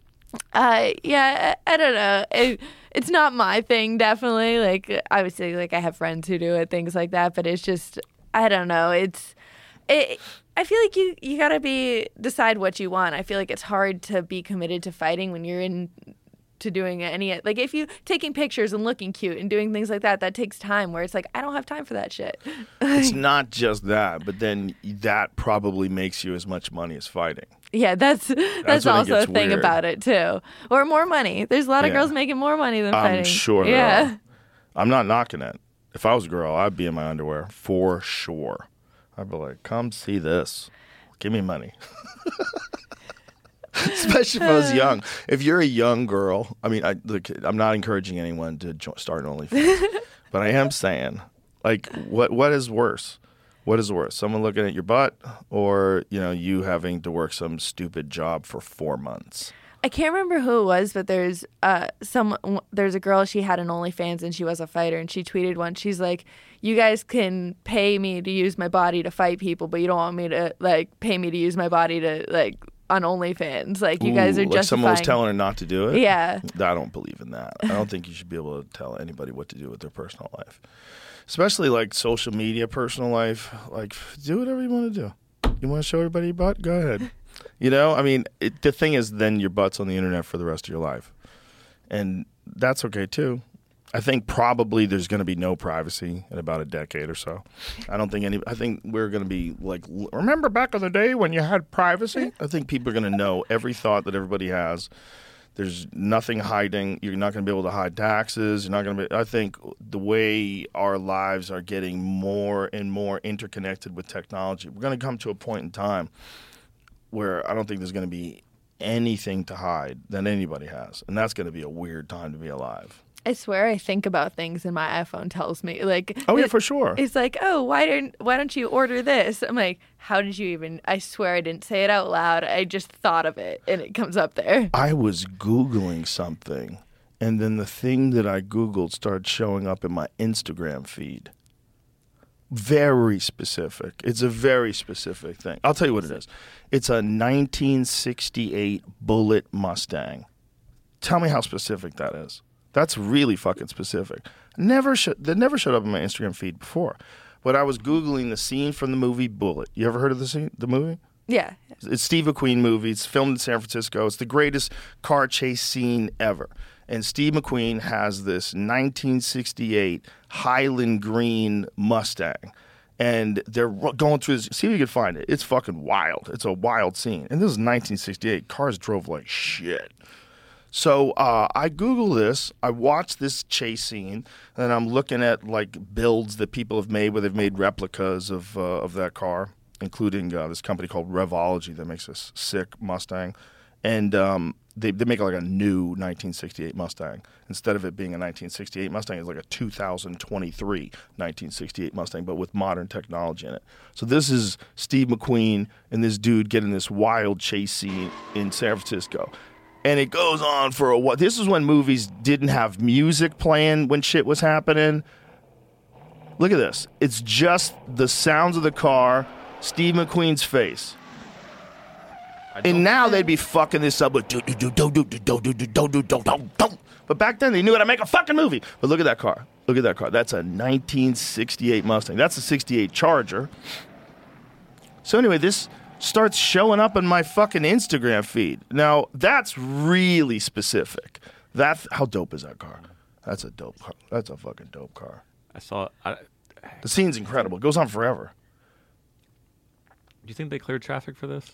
Uh, for sure. They just clipped that car. You saw that. Well, I know, but I, that, my point was, I was uh, I, there's a movie I've seen recently, same time period. I think it's a Jack Nicholson chase scene. If this makes Mm. sense, in maybe New York or Chicago. I read they didn't clear traffic. they just started. They just filmed it. I, mean, Oh I don't think it's as dangerous as this one, probably, but they just No. filmed it and we're like, eh, okay, for we got it. something like this, this is high speeds. You can't have people walking their baby stroller across the street when Steve McQueen kills them. Or you just pay an intern and say, hey, don't cross the street. No, right that's not going to work. that car is 100% a part of the movie. So is that car. Watch how this car reacts. These are all like All right, stuntmen. I- I- hey. These are all stuntmen. Now, one hundred percent. I would assume it would be now. You see how slow that that Volkswagen's going? That dude would not be going that slow. Look at this. Hub, hubcap lost. Look at this shit. All right, there's already This is a wild there. fucking movie, son. This goes on forever. This is what they used to do in movies. If you watch like old, like a lot of Steve McQueen's movies, Le Mans, same thing. Like the whole beginning of the movie, no one even talks forever. I'm really good at falling asleep during movies. You don't give a fuck about anything but training. I love it. I love it. Uh, I'm like, anytime I lay down for too long, it's like it's a risk. So right, you just pass out. yeah, yeah, I can't. Uh, movies, I don't know. It has to be like. I don't know, kids movies. I usually You like kids I, am like. I'll, I'll do good with like animation Frozen things. like Frozen. Yeah, I'd be cool with watching that. I could probably stay up for that, but like any real movies, I just don't have the. I don't know. I don't have the attention span. Well, it's also like the drama that people go through in some real movies. Like think about the, the actual real drama you go through for your profession. Yeah, It's exactly. th- They're, they're, they're, things are so mundane, you know. Yeah, no, I, I I feel like I like to try to get away from that. Like, I don't know. I am a huge fight fan too, so I spend a lot of time watching fights. I- yeah, every weekend. Last weekend, I was like, "What do I do? There's no fights on." I just feel lost if I don't have a week a weekend of fights. Do you watch uh, only MMA or do you watch other sports? Do you watch Muay Thai or anything else? I more MMA than anything else. I I don't know. Even jujitsu, I feel like I've never really gotten deep into watching, but Really? Yeah, it's more just the MMA specifically. But I think MMA as a sport is completely different than like say like no gi jujitsu versus gi jujitsu mm-hmm. versus like kickboxing versus wrestling. It's like those are all com- like even I feel like people look at like MMA jujitsu versus no gi jujitsu. They're like, oh, it's the same when it's completely two different worlds. Well, as soon as striking's involved, and also the gloves prevent a lot of stuff. It's it's very interesting the difference. If I, you know, obviously, uh, never fought MMA, but I, I've grappled with MMA gloves on, just trying to get chokes when someone's not punching you. You can't get things under chins. It's so much harder.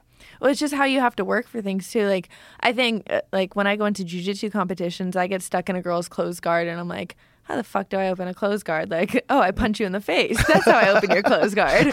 Like, uh, right. I can't do that right now. So it's like hmm. I haven't drilled that shit in years. Where it's like these girls are doing that every single day.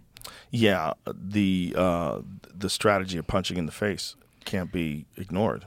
That's, that's a good way to get out of someone's closed guard.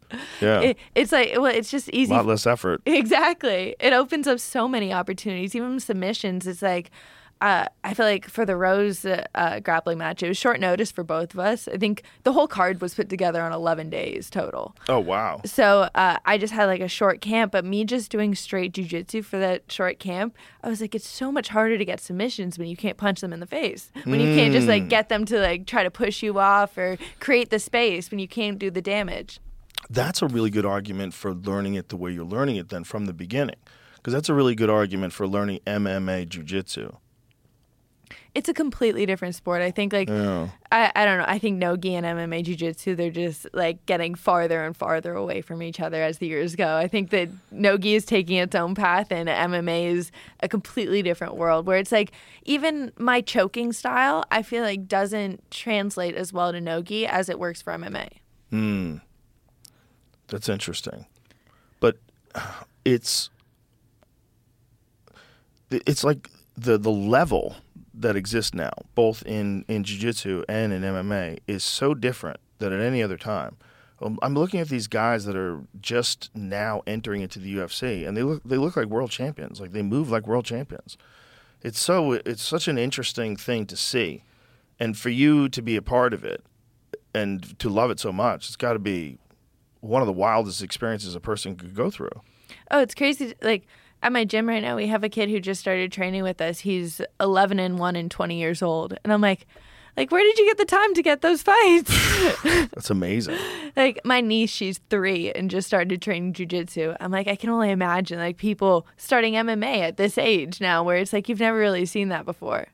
And if you keep going at the pace you're going, I think you you could hit like really crazy levels. I really believe that.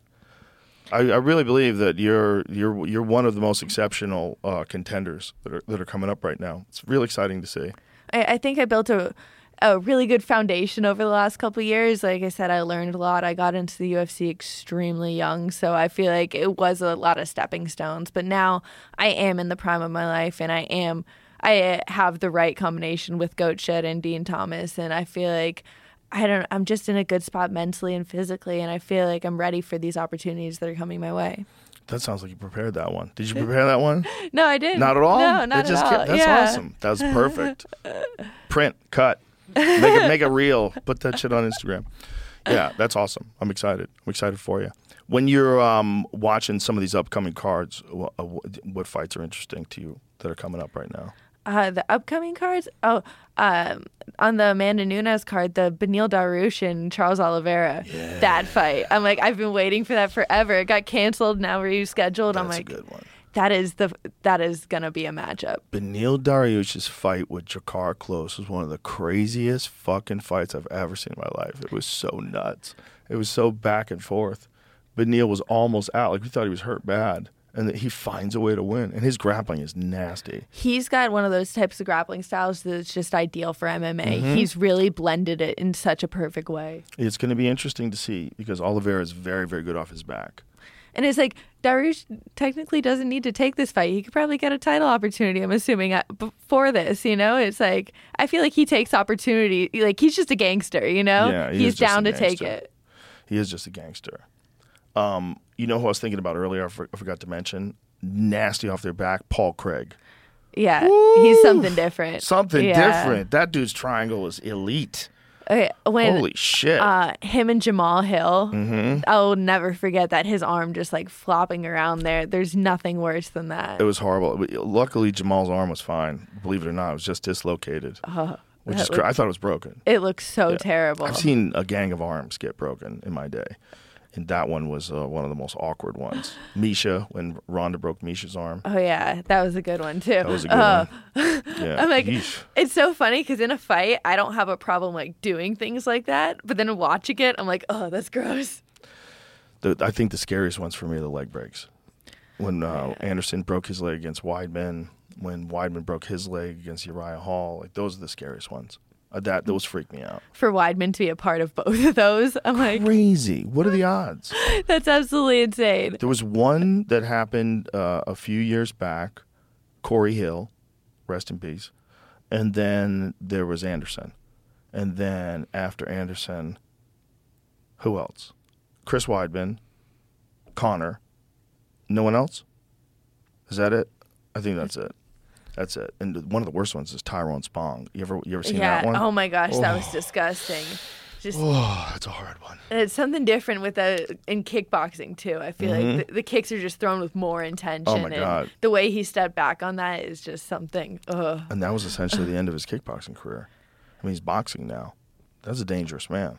Oh yeah. He's no. a dangerous dude. He's a big dude. Yeah, that one fight where he got dropped early in the round, and the dude's swarming on him, and he measures him, measures him, measures him, blam! Woo! See if you can find that. Tyrone Spong crazy first round knockout because it's it's nuts. This dude comes after him, big tall dude, hits him with a big shot and drops him, and then the way he responds and the way he he cracked that dude, just how staying calm under fire, looking for his shot, extending his left hand, then drops the right on him. Just like a sniper. Ooh. some people, it's like I don't know, There it is, just the way some people. Michael minds, Doot. Yeah, some people's minds are just. I feel like they can just see shit that it's I don't know. They see something different. Look at that. Cool. Boom. Perfect one, two. Drops him. I mean, on the chin. Perfect one, two. He gets up. Okay. Stays calm. This dude's just swinging now. Now he's just wild and reckless. Measures. Bam. Woo. And that's the fight. This dude gets up and is like, what the fuck? Fuck this. it took him a second. He's like, this is not, I'm not good. it's crazy the way people's bodies reacts to like being knocked Mm-hmm. out sometimes. It's like I think it was uh Edson and uh, Shane Burgos. Yeah, Shane Burgos. I'm like, it took him like five seconds before he really felt it. Yeah, that was one of the weirdest ones I've ever seen ever. It just something happened, and, and he's backing up, and as he's backing up, he's losing consciousness. It was like he was good, and then Yeah. it just he wasn't here good it is. anymore. Shane Burgos is such a tough man. Oh yeah, he's a dog. Oh, he's a dog. He's a dog always. So here he gets cracked with a good shot here, then he gets cracked with another good shot here. Edson with those horrific leg kicks. So I don't know where the is this it coming up soon? Oh, it's the whole they put the whole fight in there. So obviously Edson is catching him with a lot of stuff. And as tough as Shane is, he's probably been hurt on multiple occasions in, this, in these exchanges. Uh-huh. Right there. That's it. So it was a one-two. It was the one-two right there. Right there, one-two, boom, boom, and then it just the lights go out. Crazy. I've never seen something like that. That was weird. Yeah. But there was a hard punch that and multiple punches before that. Edson Barboza is a guy who doesn't get enough credit. That guy has the fastest switch kick I've ever seen in my life. His switch kick is bananas. his last knee against uh, uh, Billy Quarantillo, Mm-hmm. and then his knee against Beneil Dariush. Both of them were fucking Mm. Insane. vicious. Insane. Yeah, I wonder how much of a struggle it is for him to get to 45. Uh, I was on the last card with him, and it looked like it was a struggle. He's so shredded. he was uh, like we were sitting there an hour before weigh-ins, and everybody was just sitting in their chairs, and he was laying on the floor in the back, just looked like he was struggling. But the next day, he went out there and performed a hundred percent. Apparently, like he got that knockout, got that fight of the night bonus. So I'm like, I don't know how people do that. I don't. I don't know how they do it either. I don't get how you can make such a huge cut and just feel good on fight night. crazy. It's crazy because it's the amount of damage that does to your body. It's not zero. So like how much damage are you doing 24 hours before a cage fight just for that advantage? and it's like, how much the, of a size advantage is it? Maybe five, ten pounds. It's like, how much of an advantage does that give someone if they are technically better than you? I think the advantage I think there is advantages. There has to be. Otherwise people wouldn't keep doing it. I think that it's also you also feel like if you get someone who does a lot of it and then they get a hold of you, you're like, "Oh my god, I'm too small for this weight class." You know, if you're one of those guys like Frankie Edgar is an animal. Frankie Edgar weighed 155 and won the 155 pound world title, and he beat B.J. Penn to do it. Frankie Edgar was beating everybody, and they were way bigger than him. He just did it with skill and heart, and and also he was so durable because he didn't cut weight. It's one of the things like some of these guys that cut a lot of weight. There seems to be there's it seems like the guys who cut the most weight have harder times after a while taking shots. It seems to have an effect. It's hard to tell whether it's just the overall uh, cumulative effect of their career or if it's the weight cut. But there was a lot of um, questions about Pajeda. A lot of people brought that up, like whether or not the weight cut makes him more susceptible to getting knocked out. But we know it's not zero, right? It's not a zero effect. It has an effect, but it's also to be this bigger person and to be able to, especially in the early part of the fight, if you can get a hold of someone. seventy when he walked into the cage. Says. Oh my god, that's he crazy. says that really. That's crazy. That's 25 pounds. That's crazy. That's so much weight. Oh yeah, no, I don't understand. Think about 25 pounds of water on this table. Exactly. He removed that from his body and then put it back in. What? Without an IV. no, it's it's absolutely insane to see, and after that, being able to perform. I think that's the thing is that so many guys are doing it. When you see a guy who's as big as Edson at 145 or as big as Billy at one, I don't know what Billy cuts. If, but there's some guys in some weight classes that are just like, how are you? Like, how is Marvin Vettori 185 pounds? That guy's giant. He's huge.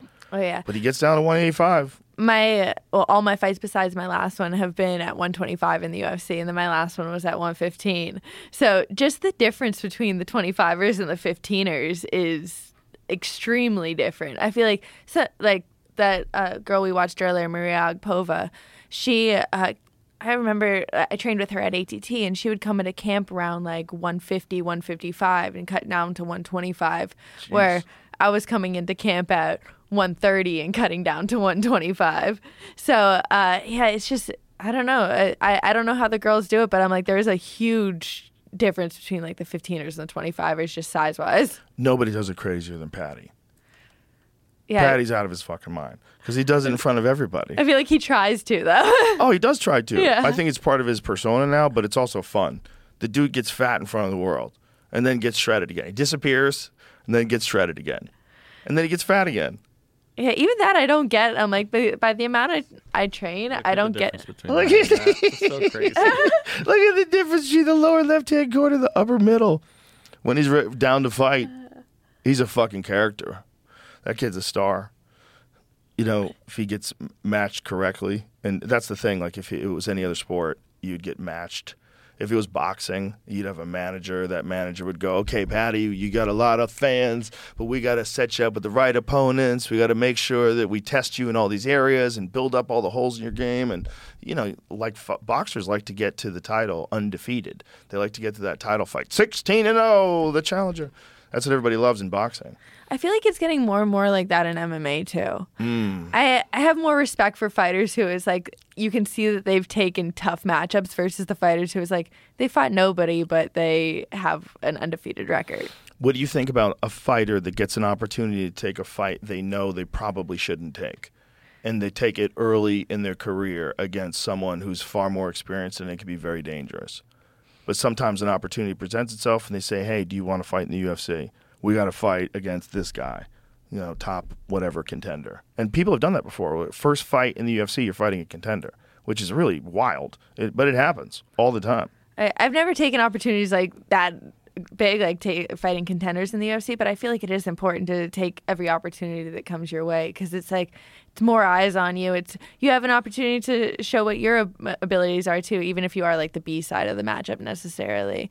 But uh, every opportunity I've taken, win or loss, I feel like it's helped lead me to the point that I'm at today, and it's also built the foundation that's uh, like you need losses, you need to learn, and you need uh, that to fall back on. Even if you know, like, you're seriously o- overmatched, take it anyway. I I don't know. It's a for me. It's like I've never said no to a fight. Wow. I I think that's a tough situation. Uh, I've definitely went into fights where I know I was seriously undermatched. Like uh, when I fought on the TUF House, like I said, I was three and two. I was 22 years old, and I fought Barb Honchak, who was 10 and 2 the invicta champ she was like pinned to win it. And it's that was my first fight in the house. And i ended up losing second round tko but it's still i had my moments in the fight. I almost finished an armbar at one point. And it's like i still had that opportunity obviously got my face in front of dana got uh, to be on the TUF house. Like it was still uh, an opportunity that opened doors for me in the in the long run. You also escaped that straight arm lock. When she had your, your arm extended oh yeah and you got out, I was like super impressed that you got out of that. I was like, Jesus Christ. I hated the angle. When I was looking, I was like, Jesus. It was one of those, there was a moment where you, she was yanking on it, where I was like, yikes. literally uh, i thought during that moment because everybody knew me as like the jujitsu girl in the house so i'm like oh i cannot let her sub me like i'm not gonna let her get this shit uh, How close was it? it, it was definitely hurting but it's like i feel like it that that little bit of frustration gave me that little bit of like push, that little Mm. drive. That's funny.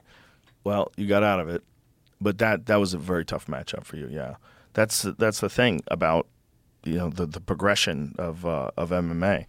You you get these tough matchups. You learn, and it's fascinating for me as someone who gets to see fights over and over again, see fighters progress through their career. You get to see these people that have put these things together, and you see the the the, the learning growth and the curve, and you see like where they are where they're at now. Uh, And it's like ever since I was, oh, even in my amateur fights, I had a lot of tough girls. But like all my pro fights, I've had one. Or no, two fights where the girls haven't made it to the UFC at this point. So it's like I fought all UFC level competition. Uh, my last amateur fight was actually against Cheyanne Vlismas on uh, Rise of Warrior, my little hometown show. So it's like another UFC girl fighting when I was an amateur. So it's like I've always had the highest level of competition. That's very fortunate. But Oh, also, Miami's a hot spot for MMA, right? uh, Florida in general, I feel like is a hot spot. It's just I don't I don't get how people train in the cold, so I get why. The only thing you have to worry about is hurricanes exactly. and alligators. Uh, They're not that bad. They're though. everywhere. They're everywhere, but they leave you alone Yeah, until they don't. until they don't. You can't just be comfortable having monsters walking around your yard. That's crazy. I remember when I went to the TUF House. It's like that's the first time I was really I don't know around a lot of girls from they were all around the world. And they were asking me about alligators. They're like, like, what do you do about them? I'm like, what do you mean? What do we do about them? Like, they're just there. We just kind of ignore them. They're like, I feel like everybody expects them to be like chasing after you or something like that. They have this weird stigma around them. Well, every now and again, they do get someone. Every now and again, but like, You, We you're don't- so comfortable with living around monsters that every now and again eat a people. We have gators, sharks, snakes. Yeah, like, well, everything's trying to kill you in but Florida. But if you don't go in the water, you don't have to worry about the sharks. And well, the snakes. You got a real problem in the, in the Everglades. Yeah, That's nuts. Yeah, and it's, the Everglades, those like 14 foot pythons, like They're they're fucking huge. They just find them. They just go. They don't even have to look that hard. They look. Oh, there's one. I saw a video of one eating an alligator. Yeah. I'm like, that's crazy. Yeah, we played it a bunch of times. There's there's, there's a bunch of dead ones they found with alligators like poking out of the side of their body. Yeah, they've run out of things to eat. Uh, it's just insane though, like to be able to swallow something literally bigger than you. Yeah, Literally. literally bigger than you. Well, they've eaten everything. There is an estimation that 99% of all the deers, rabbits, raccoon, everything in the Everglades is is gone. Oh, wow. Did not know 99%. that. Yeah, all from the snakes. Oh, that's crazy. There's like nothing left. It's just monster soup. it's just monsters. it's just it's just snakes and alligators. That's all it's left. And some poor fuck. Imagine if you're some dipshit who doesn't know what you're doing. You want to go hiking in there. There's a half a million pythons. A half a million oh, wow. in I'm like- Florida. I'm like, you're opening my eyes to this. Yeah. I'm There's like, a half a million pythons estimated in Florida. I, I've always seen things on the like news and stuff about that. Obviously, you see like the Florida man things, like catches a python. I'm like, I didn't know there's that many though. I think you guys are way too comfortable. You're way too comfortable. I don't think you realize what's like right. There's this there's a wooded area that you go into. It's filled with monsters, and those monsters have eaten every mammal. and it's like I, with me, I think like crocodiles, alligators are Uh-huh. so cool. It's like they've eaten every animal and they've been around for thousands of years. So it's Millions. like millions of years. Yeah. Yeah. So it's like they survive everything and can kill anything. They're cool as fuck. They are cool. yeah, I think alligator, uh, alligators they're and around. crocodiles are really cool to me. I'm really fascinated by them. Crocodiles are very different though. Crocodiles are like a wolf, whereas alligators are more like a dog. In Florida, uh, though, like the crocodiles aren't as aggressive usually. Well, are they as big? I, we don't have Oh, a lot of this? crocodiles. Is this a crocodile with a person inside of it? It's a A snake. python with a five foot alligator inside its stomach. Oh Jesus! Ate it whole. Whoa. Someone oh my God. okay. Look at that. That's insane. That is fucking insane. It's an 18 foot, Oh maybe my 20 foot python. 20 foot python with a giant ass alligator inside of it. And where was this? Where'd they find this oh, one? Oh, Florida. This was in Florida? That's where I've Everglades National Park. Wait a minute. I thought the biggest python they ever found in Florida was like, uh, I thought it was less than 20 feet. Well, this is 18. This is roughly 18. Oh, okay. This- oh, a five foot alligator inside of it. You know how insane that is? So it literally is monster soup. It's monster soup. There's nothing left. There's no raccoons. They're all fucked. Imagine being a raccoon trying to get laid. You're out there. Anybody? There's no one there. No one lives there anymore. There's no deer. Good luck finding a deer. They all got jacked by monsters. It's all the monsters, the all the people too. There's too many buildings now. I feel like Miami. I feel like there's no. I don't know. There's no wildlife Maybe you should encourage people to go hiking. in you Miami. go to the Everglades. Yeah, yeah. Go to the Everglades. Go for a hike. Solve both the problems. That would be a real, real reality show. Here's a real reality show. Take some clout seeking dipshit and and let them camp out for the longest in the Everglades. Don't say no. Don't, don't do this. This Don't someone's do going to take this idea and someone's going to die. Yeah, you gotta uh, put the disclaimer on it. One of my favorite stories about Florida was this guy was in a, involved in a car chase with the cops, and uh, he parks on a bridge, jumps out of the car, lands on a gator, and gets killed in front of the cops. like that's that's one of those ones where I'm like, can we get that fact checked? How does that happen? Like, just an asshole, and karma come get you. Karma came and got him. land on an alligator. It's a, it's like a movie. There's this t- sometimes scenes happen in real life that seem like a movie. Florida man runs from police directly into an alligator's mouth. when Brian Zuniga fled a traffic stop in Ta- well, you fucking pop-ups. When Brian uh, Zuniga fled a traffic stop in Tampa yesterday, he had the right idea: sprint away from the cops, jump a fence, hide behind a water treatment plant. But Zuniga wasn't counting on ju- a justice-loving reptile. He's back in custody this morning with nasty scars on his face. Oh, this is a different one. Yeah, yeah, this is a different one. This is another one. I think it's Many of these times. dipshits uh, have fucking so landed than on alligators. Yeah, one guy died. This this dude jumped off a bridge This though. got his arm bitten off. Yeah, that's Gator Man. That guy Lakeland, wandered around for like days with one arm. He's like, man, I didn't know where what it was. Oh, this one just happened recently.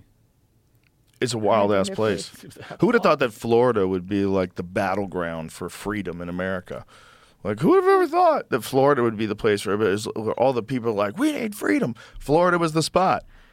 Yeah, it, no, especially I feel like during like COVID and stuff like that. It, Yeah. It's like I think that's what's drawn all the people to us. Mm-hmm. That's a, it. It was like since COVID, everybody, like you said, like with the freedom and everybody's just kind of rushed their way there. It's so funny that he got so much, DeSantis got so much criticism from that. But at the end of the day, he was right, and no one wants to admit it. He said, protect your elderly, treat your elderly.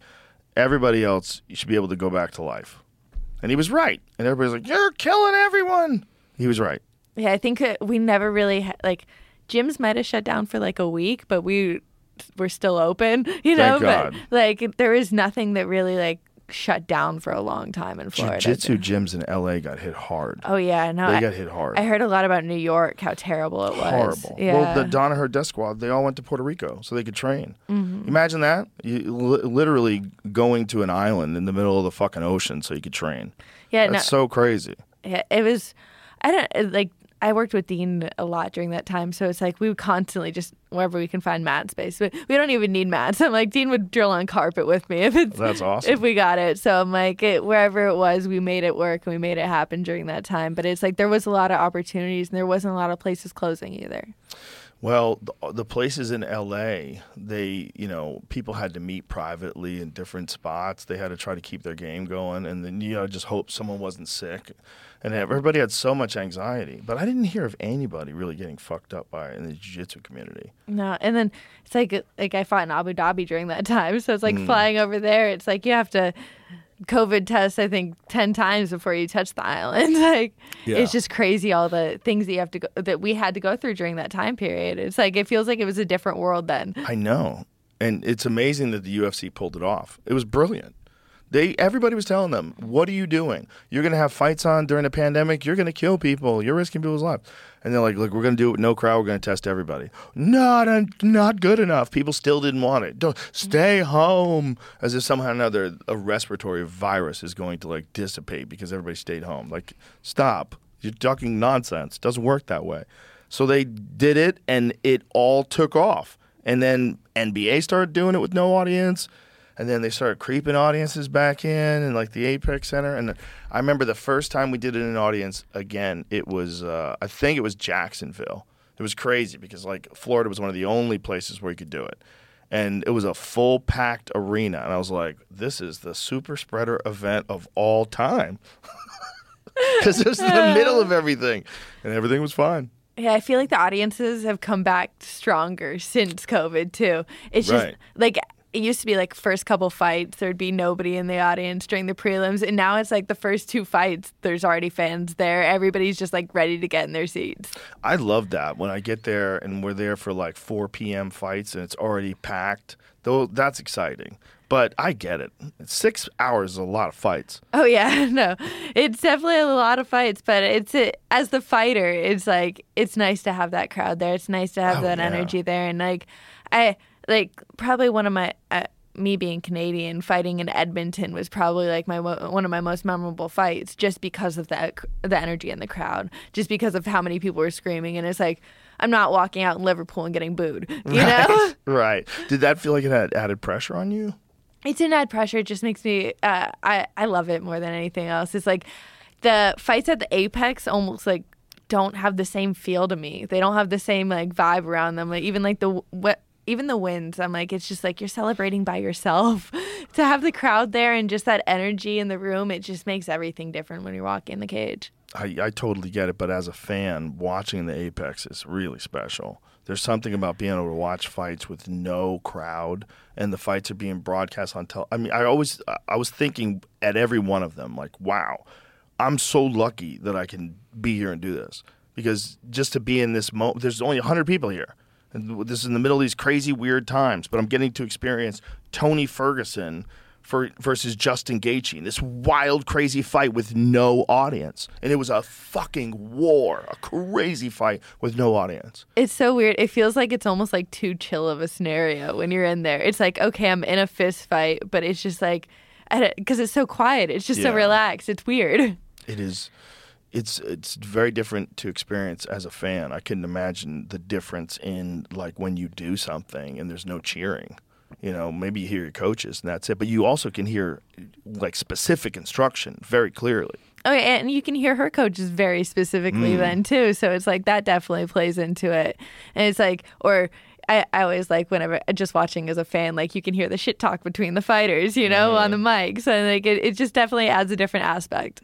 Well, um, that's why Mark Henry's got such a fascinating way of doing it, where he comes up with nicknames for every move, and they're different for every camp, Yeah, which is crazy. So yeah. I feel like trying to remember that would be hard. With- Rashad said he was blown away. He's like, this guy's, he writes out all these different names. Like, this would be the name of your friend. This would be the name of your daughter. This is the street you grew up on. Like, what? Yeah, I'm not remembering all that.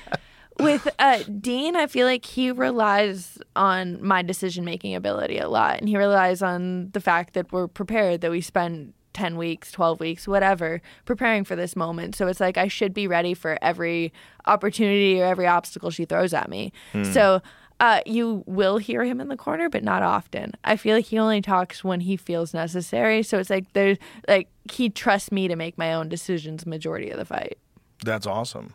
I feel like also that's what's helped me build great decision making. And I feel like at a championship level, decision making is what makes one of the biggest differences. Mm, that's a very good point. That's interesting. That's the thinking about it, like as the for the overall health of the pupil. Yeah, because as you're going through the challenges, they're going to get more difficult, and you're going to have to kind of sort it out on your own. And then, whatever mistakes are made, you correct in the gym.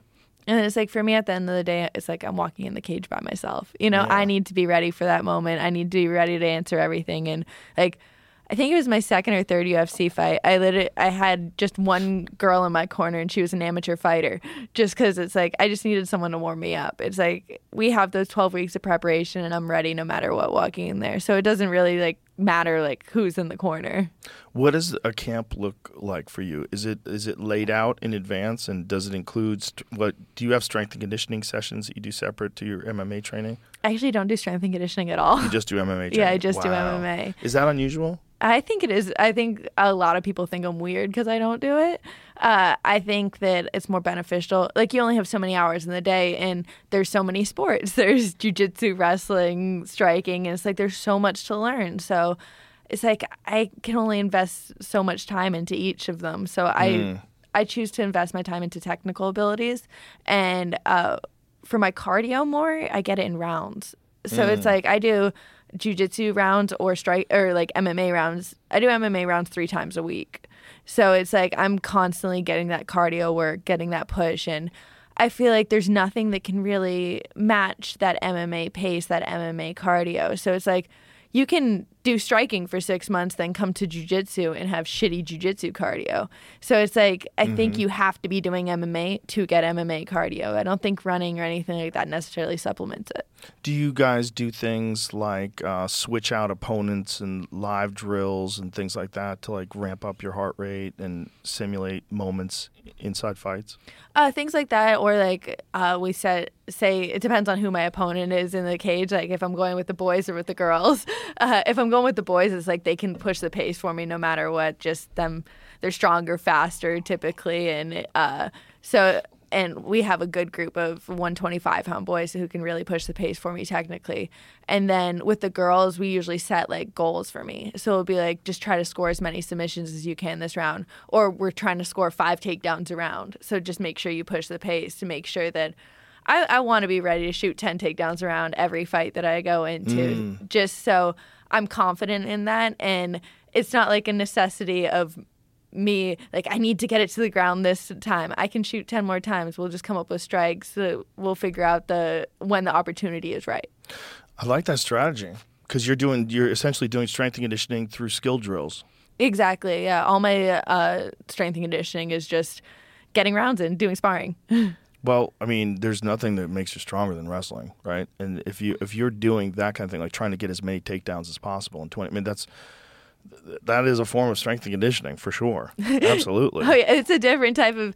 We uh, usually once a week we'll do uh, big gloves, so boxing gloves and takedowns, and we just do King of the Hill. And those there's two 10 minute rounds, and those two 10 minute rounds will kill you every time. Just trying to take someone down, and because we, have big gloves on, we're hitting hard and then getting takedowns, and it's like those rounds. I don't feel like there's anything that pushes my cardio like that. That's interesting. How much harder is it to take someone down with big gloves? Uh, it definitely adds a different element, you know. Especially like I said, these rounds we specifically like know we're going for the takedown, so it's hard, hard rounds. Yeah. Is like when you're talking big, you're talking like 16, 18? How, how big are the gloves? Uh, yeah, like 14, 16. Okay. Yeah, yeah, just, Just boxing gloves. boxing yeah, gloves. versus using like MMA sparring gloves, like six ounce. Or what are your thoughts on uh, hard sparring versus technical sparring? Uh, I think you need a little bit of both. I think you definitely need to learn how to bring that dog out in the fight when you need to. So you need those hard sparring rounds. Uh, you need those rounds that uh, to make you confident in walking forward and confident in pushing the pace. But it's also technical sparring rounds is you need a hundred times more of those. You can do as many of those as you want because you're not taking the damage. But that's what's going to build your reaction time. Uh, what's going to make you think more. A lot of times, if you get too much hard sparring, then you get a little bit like punch shy. You don't want to. You're not going to build the right reactions. So if you get uh, more technical sparring, you're building more right reactions, and you're building uh, just. I, I don't know. I feel like you need both.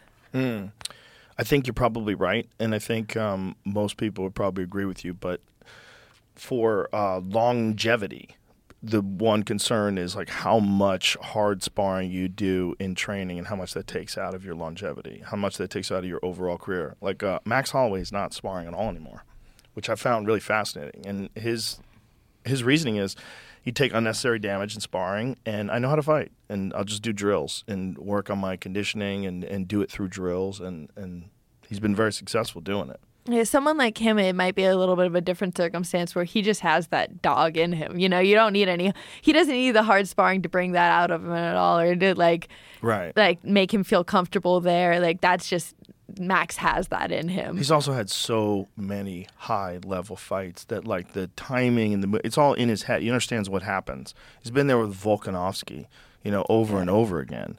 He's been in there with Conor McGregor in the early days. You know, he's he's a he's a fucking animal. You know, Max Holloway's an animal. Oh, He's yeah. really good. Max is, yeah. I feel like he's like the people's champ. He's such a good guy too. He's like the nicest guy ever.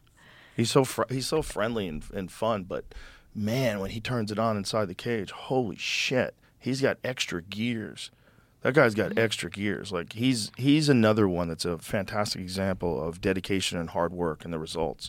Because like and he'll tell you, he's like, I'm not like the most athletic guy. It's not there's nothing it's just he worked harder than everybody. He's more intense than everybody. And then when you saw him in his prime, and he was a monster. He just would put it on people and put a pace on people they just couldn't keep up with.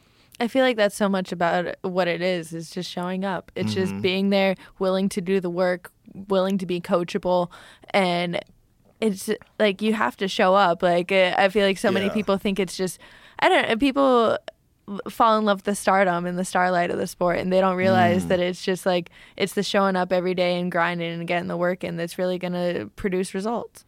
Yeah, it is a it's a long process. It's a long, long, long process. But it's got to be exciting to be in the spot of the process that you're at, knowing how you were in the beginning when you just started taking kickboxing classes to look at you now.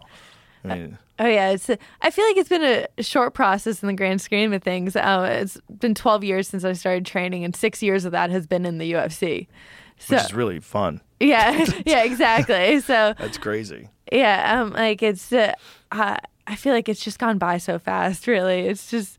Uh, it's it's crazy to work with people and like, I don't work with people who it's like their first day and you're trying to teach them like all right move your hip over here and they can't like Figure it out. they, yeah, they just can't comprehend it and you're like was i ever like that Do you remember what you were like when you first started? Did it come to you easily? Did you? Uh, it, it definitely came to me more easily i don't remember like me ever being like i don't know super super awkward. yeah super terrible but i know i was a, a i know it definitely came easy and i was good at jiu-jitsu from the time that i started Did you do any sports before that? I did nothing Nothing. I uh, did gymnastics when I was probably like five or six for a year, and my parents put me in soccer multiple times because they played soccer. My brother played soccer. My dad coached soccer, so it was like they tried a couple times and I quit a couple times. and then uh, it was just they were like, you need to get some type of uh, like hobby, some type of activity, and that's when I started volunteering with animals. oh. Did they? Was it totally out of left field when you became a fighter for them? Oh yeah, completely out of left field. like, what the hell, girl? Uh, everybody expected me to be a vet. Like that was just like the Oh. trajectory I was on. And I don't like literally my parents growing up would tell me that like if somebody's uh, like trying to start problems with you, just walk away. You know, like don't start any like fights or anything like that. They they are like complete pacifists on that side, and I couldn't tell you the difference between like the WWE and the UFC when I started. Really? Like I had no idea what Brazilian jiu-jitsu was, nothing. I had no idea. So it's like it was just I really don't know where I got the thought where I wanted to do it. You just well, were, was there a lot of high level people that were around you at the time? Because you walked in Dean's gym. uh yeah, well it's I I guess uh, before that, uh, like to walk into there, I don't really know what was my motive. Uh, but in the gym, he had a couple of, uh, I guess, the pro guys who were doing all right. Nobody too high level, but it was just, I, I don't know. I fell in love with the just the environment of it all. I lo- I just loved the uh, the grind of it all. I just remember when it, I was in the cardio kickboxing class with like a bunch of like soccer moms, pretty much. And uh, after the first day, I didn't expect it to be that much of a workout for some reason. so I was like beat red in the face. And one of the moms, she was like, just make sure you keep coming back. And like, I just remember like always thinking about that because I don't know if it, like, I probably would have kept coming back, but it definitely was like, I didn't want to on the first day. I was like, this shit's hard. Do you think that lady saying that to you made you come back? I think it might have like influenced something because I was like, I- Wow. I, was like, all right, now I have like I have to like she's expecting me to be there, you know? Isn't that crazy? How just one weird moment, one weird interaction where someone could say something to you to change the course of your whole life. Oh yeah, I, even I feel like it's so weird that it's like something like that I walked into Dean's gym. Yeah. Like what are the odds? the, the chances that that happened is like he's still my coach 12 years later. Like that's just Yeah. like I feel like you can't walk into a better spot, really. you can't. You just got lucky. I mean, but is that what it is, or is it destiny? I mean, it's a great story. If I wanted to tell a story about a, an MMA fighter who d- did nothing until she was 16, takes cardio kickboxing, and then some little old lady says, "You keep coming back," and she's like, "Ah, okay." I said hi to the old lady. Now I got to keep coming back. She's gonna be mad at me. I feel like everything, I don't know, everything in my career kind of did just like line up like that. It was like whenever Ronda got into the UFC, I was just getting into my amateur career. And then whenever I stopped being able to make 115, they opened up the 125 pound division. And it was like, uh, so you had to have three, uh, well, you had to have at least three fights and a winning record to get into the TUF house. And I had, I was two and two, and I was like searching for a fight, searching for a fight, couldn't find anything. Then the week before the TUF house tryouts, I got a fight, and I fought the Saturday before, then tried out for the TUF house the next weekend. Wow. So I'm like, I feel like everything's just kind of lined up perfectly. Just, I don't know. Do you ever wonder whether or not there's like a divine plan? Uh, I definitely think that I was made for this. Like, I feel like I was made for this spot, made for this sport, and uh, I feel like there is a reason that everything lined up. What do you think that reason is? Uh, I, I don't know yet. I guess uh, I I definitely uh, I don't know. I think I'm uh, capable of something that a lot of people aren't capable of, in how I can, tr- I guess, show this sport, how I can translate this sport. You're you're definitely a unique person and a very thoughtful person and a person that if someone talked to you and they did not know that you were a professional cage fighter of the highest level they would never imagine it. You seem so like friendly and normal. And then if if i show like there should be a show where people get to meet you and then guess what you do. They don't they don't guess what you do they just talk to you. They can't ask you what you do they just talk to you about life. They they can't ask you questions about martial arts. They can't ask you questions about anything for an occupation. Just so, how do you, you know, uh, how do you feel about climate change? You know, like whatever. Just talk to you about shit and go, what do you think she does? Zero people would say cage fighter. Zero. I feel like it's almost like two completely different people, like Gillian and the Savage. I'm like, when I'm in the cage, I'm like, it's a completely like. After uh, it's actually the Maria Agapova fight, I um, sit down on the floor and I throw up two middle fingers. And uh, post fight, one of the UFC guys, he was like, uh, "So you threw up the two middle fingers? Like, what was all that about?" I was like, "I did that." Like I completely like blacked out, didn't remember I did that at all. wow. I'm like, it's a completely different person there. I don't take any accountability for that. do, do you um, have like a switch where that person comes in, or is it only when the fight starts? I want to say it's whenever like my walkout song starts that I start because there's definitely like the pre-fight nerves. I feel like everybody has them, and I, I go through them all day in the locker room. And then as soon as like I'm making the walk, I don't have nerves anymore. Like I'm just ready to go, ready to walk out there, and it's like. I don't know. It like even in uh, that fight, I was sitting there and I'm choking that girl, and I'm just looking at the ref like, "Oh, she's out," trying to tell him calmly. I'm like, it's just something. I don't know, something weird, something different that happens whenever that I'm in the cage. Do you feel like you get like a tunnel vision? Do you feel like, or do you feel like legitimately like you're a different person? Uh, it's probably more of just like a tunnel vision. Uh, a after the fight, I think I'm a different person. Sometimes uh, I'm like, I'm sitting there screaming and shit. And I'm like, who the fuck is that? but uh, yeah, it's really just a tunnel vision. I remember my last fight just looking around the other arena and seeing it just like a full arena, so many people. And then as soon as he's like, fight, are you ready? All the lights turn off in the arena. And it's like, it's just you and her then. And it's like, I don't know, it's just such a focused moment. It's such a surreal moment in there. What is it like hearing the cheers? uh, I feel like you got to kind of block them out till after the fight. Because Yeah. even as like during the fight, it's like if somebody's cheering you on, it's like, all right, now I feel like I got to do something. Hmm. Or you feel like they're cheering the other person on. You like. Do you guys hear boos like if it's in the clinch and someone boos? Oh yeah, everybody's screaming that the Yeah. Ric Flair woo Yeah. the whole time. Yeah. like the second you get a takedown, I'm like I'm sitting on top of this girl for four seconds, and you Yeah. guys are already screaming. like, come on. Yeah, it's interesting. The, but that's the problem with casuals. They, they don't understand how hard it is to get there, what the consequences are. Maybe they don't even know you. You know, they don't they don't get the consequences. I feel like grappling also isn't like a casual favorite sport. they Right. they want to see you stand and bang. So it's like me being a submission artist. Uh, it's I, I feel like I haven't really gotten a lot of that attention. I guess, or they don't really. I don't. I I don't have a lot of fans in that department. Yeah, but if they watch that meatball Molly finish, Jesus Christ! I mean, that is dramatic. When she comes to and she's kicking. You've seen it, obviously. When she wakes back up, and she, that is always weird to me. When someone comes back, it's like, where were you? Where'd you go? Where'd your brain go? I've had it once in a grappling competition where I didn't go completely out, but like I tapped and the ref called it a couple seconds later and like I couldn't sit up all the way and I just kind of fell back, but I was still there. But I just remember like I instantly felt like I was, well, I was scared I peed myself at first. I was like, I felt like I was sitting in like a cold puddle, and I oh. was, woke up and I was like, "No, I'm good." I'm like, I just went out a little bit, but I'm good. but I don't know. It's such a weird scenario. It's a, a I don't know, weird feeling. Hmm. I went out on a um, fighter jet once. I, I blacked out. We were, we were I we went seven and a half G's on this one thing, and um, it's it was uh, with the Blue Angels, and you have to hold on to this. You, you're holding on to the the whatever it is, the yoke. Is that what it is? What do they call those things? Yeah.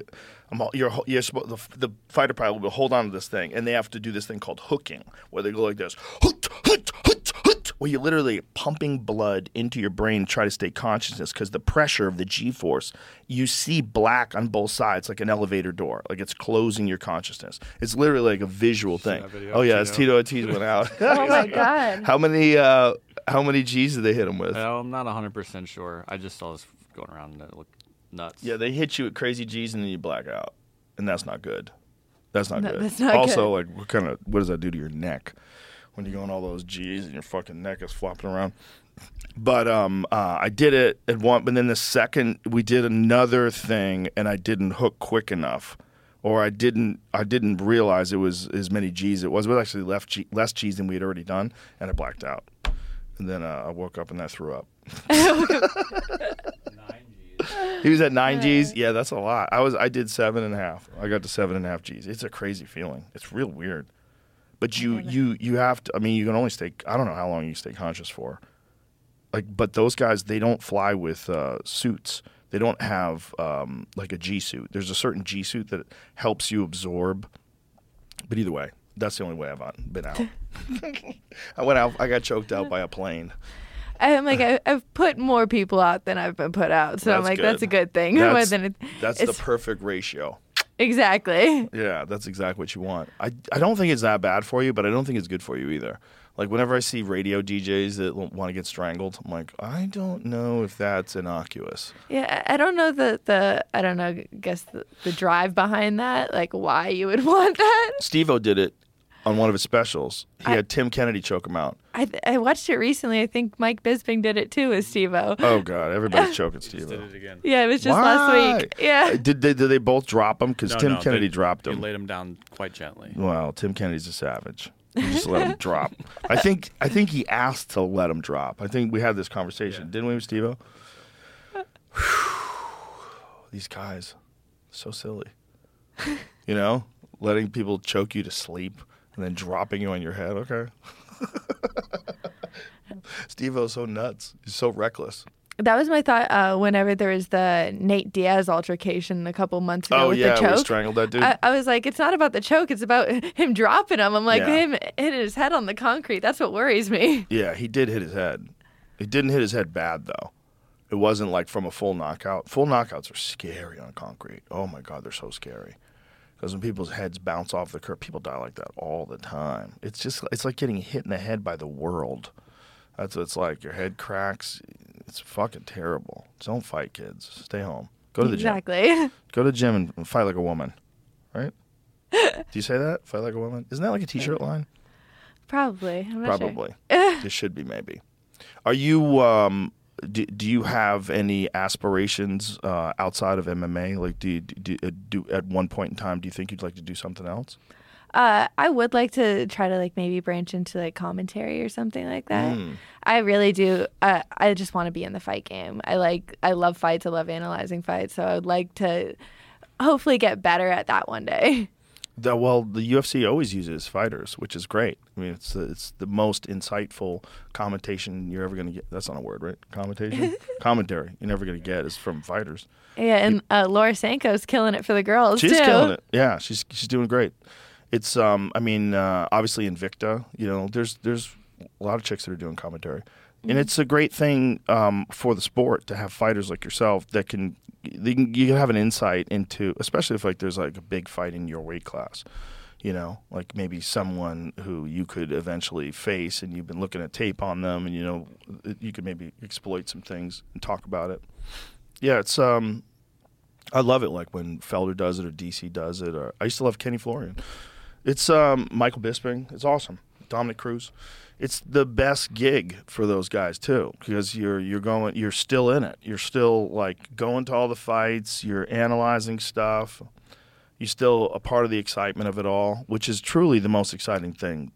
Like I've I've been to a lot of stuff, been to a lot of sports, been to a lot of music shows, been to a lot of things there's not much out there that's as, as exciting as a world title UFC fight. Not much. Not much. Oh yeah, I would just love to like. I'm not sure if coaching is necessarily the right step for me, and I would want to do something where I'm staying with a sport. I'm Like staying commentary. around it. Yeah, staying commentary, some type of thing where it's just I need to be around this kind of energy. Like you said, there's nothing that can compare to a world title fight. I think with someone as dedicated as yourself too, you'd be very frustrated if you had students that weren't as dedicated. Am I right? I feel like that's a common thing. Yeah. I, I think that uh, it's hard to find somebody who is as dedicated as me a lot of times, and or people who I I don't know. I don't want to say wanted is bad, but it's like a lot That of is what it is. Yeah, people don't want to put in the time or the effort, and I'm like, this is literally your job or your dream. Why aren't you just trying everything you can to make it happen? Yeah. It's funny. It's it's but it's it's a discipline issue and it's a focus issue. And some people they don't they don't trust in the process either. They they feel like they got better for a little while and then they hit a, a sort of a lull and they lose faith. It happens all the time. You'll see guys going through bad stretches at the gym and then you don't see them for a while. It's like, mm-hmm. what happened? "Ah, I don't know. I got tired of jujitsu and like, okay, but you were uh, like on a good path. You just got to be able to push through. Got to be able to get through bad spots. Eh, I- that's why I'm like, keep showing up is the biggest thing that I feel like is the up. It, it Yeah. you just got to keep on showing up keep on being there even on the day especially on the days when you don't want to be there you got to Mm-hmm. be there and i i don't know i there's nowhere else i would rather be and i've been just showing up for 12 years and i feel like it, it's worked out pretty well It's worked out awesome. Yeah. It's worked out awesome. And it's great advice. It really is. Because they're really as long as you stay focused and, and try to be positive and try to be happy. There's there's this there's a process going on with anything you're trying to get good at. And if you're if you're really involved in something and you're really interested in it and you really focus on it, you're gonna get better. You're, you're gonna, and then you're gonna look back and go, Wow, I'm glad I, I kept doing that thing. Imagine if I just quit. I've You always know? said I'm like it, it, if I work hard, doors keep on opening. It, It's Mm. always the like how it's worked. Me putting in the hours, me putting in the time, and doors have just naturally opened. So I'm like, Yeah. I feel like that's just the key to it all. I think you're right. And uh, I'm glad this door opened and I'm glad we got a chance to do this. It's a lot of fun. Oh yeah, no, it was a pleasure. My pleasure. And uh, what what are you slated for next? Do you have uh, a fight planned? Uh, June 24th against Tabatha Ricci. That's right. We just Yeah. talked about that earlier. So yeah, three three and a half weeks out now. Three and a half weeks out. Wow. That's a very exciting, very exciting fight. June 24th. And that that's the Apex? No, it'll be in Jacksonville. Oh, that's the Florida card. That's the Emmett Yeah. Card. That's right. It's gonna be my Let fir- me see that whole card. it's gonna be my first fight, oh, first pro Mm. fight and first fight with the UFC with Jack uh, in in Florida. Oh, wow. So that being my home state, pretty much, it's gonna be awesome for me. I'm so excited. This is a fucking great card. This is Gregory Rodrigues, Denis Tiuliulin, Brendan Allen, Bruno Silva, Neil Magny, Phil Rowe. That's a great fight. Ooh. And is this um go go all the way up to the top? Is this uh this is ESPN? Is it ESPN Plus or just ESPN? Because they've been doing them on ABC too. They Yeah. have a card on ABC. at 2 p.m. in the afternoon. It's a little earlier, so it's probably. Interesting. I bet it's on normal. Well, I want. I mean, we just did the ABC one. I wonder if they're going to do more ABC ones. Very interesting. Anyway, okay, there it is. Oh, it is on ABC. Main card is ABC. Main card ABC. Yeah. See, there it is. That's an interesting deal. Well, if I was a network, I'd want to get in on some of this action. You know, like it, they used to be so scared of MMA, MMA but now MMA has uh, really been normalized. Oh yeah, yeah. A lot of I feel like uh I don't know. Now it's like you see things like bare knuckle MMA getting normalized more. And that's kind of crazy, right? yeah, MMA like just civilized crazy. now. Yeah, like uh, I don't know. I've been to a couple. I went to a bare knuckle MMA and just a regular bare knuckle fight, and both of them, I'm like, I'm sitting there cringing the whole time. Mm. I'm like, I I don't get that stuff. It's a different level. Oh, it's a hundred. Just hearing some a bare like fist hit somebody's face is a different sound, and Mm-hmm. it's something scary. Well, the cuts too. The cuts are crazy. Your poor hands too. I'm Mm-hmm. like everybody's hands after every single fight, broken knuckles, broken like huge fists swollen just because. Yeah. Oh, I'm like you can't not break your hand on somebody's head. How have you ever tried Makiwara training? You ever tried that? No, Let's look, the karate guys used to do. They to take. You know what a Makiwara is? no. It's uh, it's a it's like a plank that has hard rope wrapped around it, and it's like bolted into the ground. And they would just practice reverse punches into this thing. It was like this hard thing that had like a little bit of give to it until they developed these massive calluses all over their hands. So that's like more of a mechanical Makiwara. That one looks like it has like it gives. Yeah, so that's what a traditional one looks like. And these guys would punch them. Look, Google like karate Makiwara knuckles. See that? And they would just practice hitting their knuckles over and over again until they get preposterous looking. Just just google like for images because some dudes have like fucking insane knuckles from hitting those things. That guy on the far left. That oh. guy on the, the guy on the far left. Yeah that one. That's what i'm talking about look at the size of his fucking knuckles Do you think that actually helps? Mm-hmm. yeah Like- for sure it builds up calluses well for sure definitely my friend john used to do it I've seen it. He used to oh. practice with bricks. He was a, a Taekwondo champion, and he would practice with his knuckles with bricks. And he had one knuckle that was f- it was essentially like fused from calluses. It was this massive thing. The first two knuckles, like the the index finger and the ring finger, were all just a calloused mass that he could smash people with. And you see people like uh, Muay Thai fighters do that a lot with their shins, Mm-hmm. like conditioning. But I've never seen that with their knuckles. Yeah, that was what they used to do in karate. Uh, I think people still do it too. Uh, although it probably is probably terrible for your arthritis and shit as you get older. But yeah. gotta sacrifice. Listen, thank you very much for coming here. I really appreciate it. Give everybody out your uh, social media so they can follow you. Uh, my social media on uh, Instagram and Twitter is savage underscore UFC. Okay. Well, thank you. I really appreciate you being here, and good luck to you. Uh, thank you so much. All right. Bye, everybody.